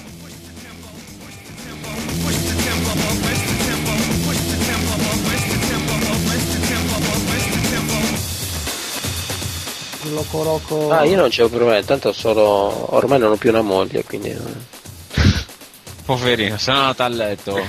Sì, da circa un'ora e, e mezza. Invidia. Come volete, voi mi dite quello che devo fare, io lo faccio. Ok, apri la finestra e gettati. Minchia, l'ha fatto! Bene, amici del podcast, abbiamo assistito in diretta a.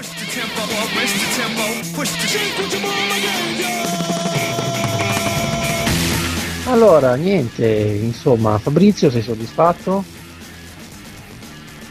sì. Vizio? Cazzo, abbiamo perso Vizio. Sta a dormire, dov'è?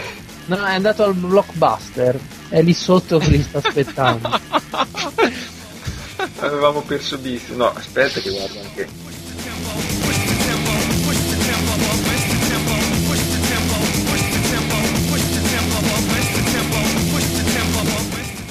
Allora, anche questa settimana salviamoli dallo scaffale.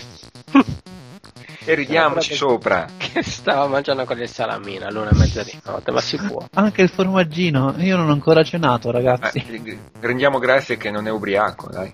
Scusate, dai, rinizia. 3, 2, 1, rinizia.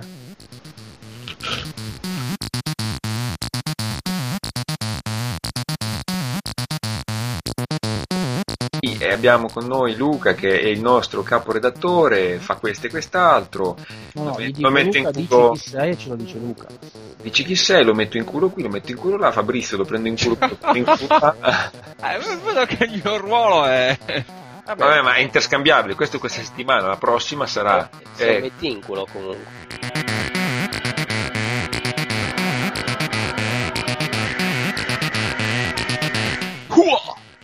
Beh, io però direi che oltre a questo un'altra oretta da- di outtakes, giusto così parlottando, possiamo tirarla su, no? Sì, Ma tu sì. sei scemo, vengono fuori 18 ore, te l'ho detto, questa la, pubblic- la pubblichiamo in, in edicola. No, è che la prossima ora se parlassimo secondo me uscirebbero solo bestemmie e, e mandragore.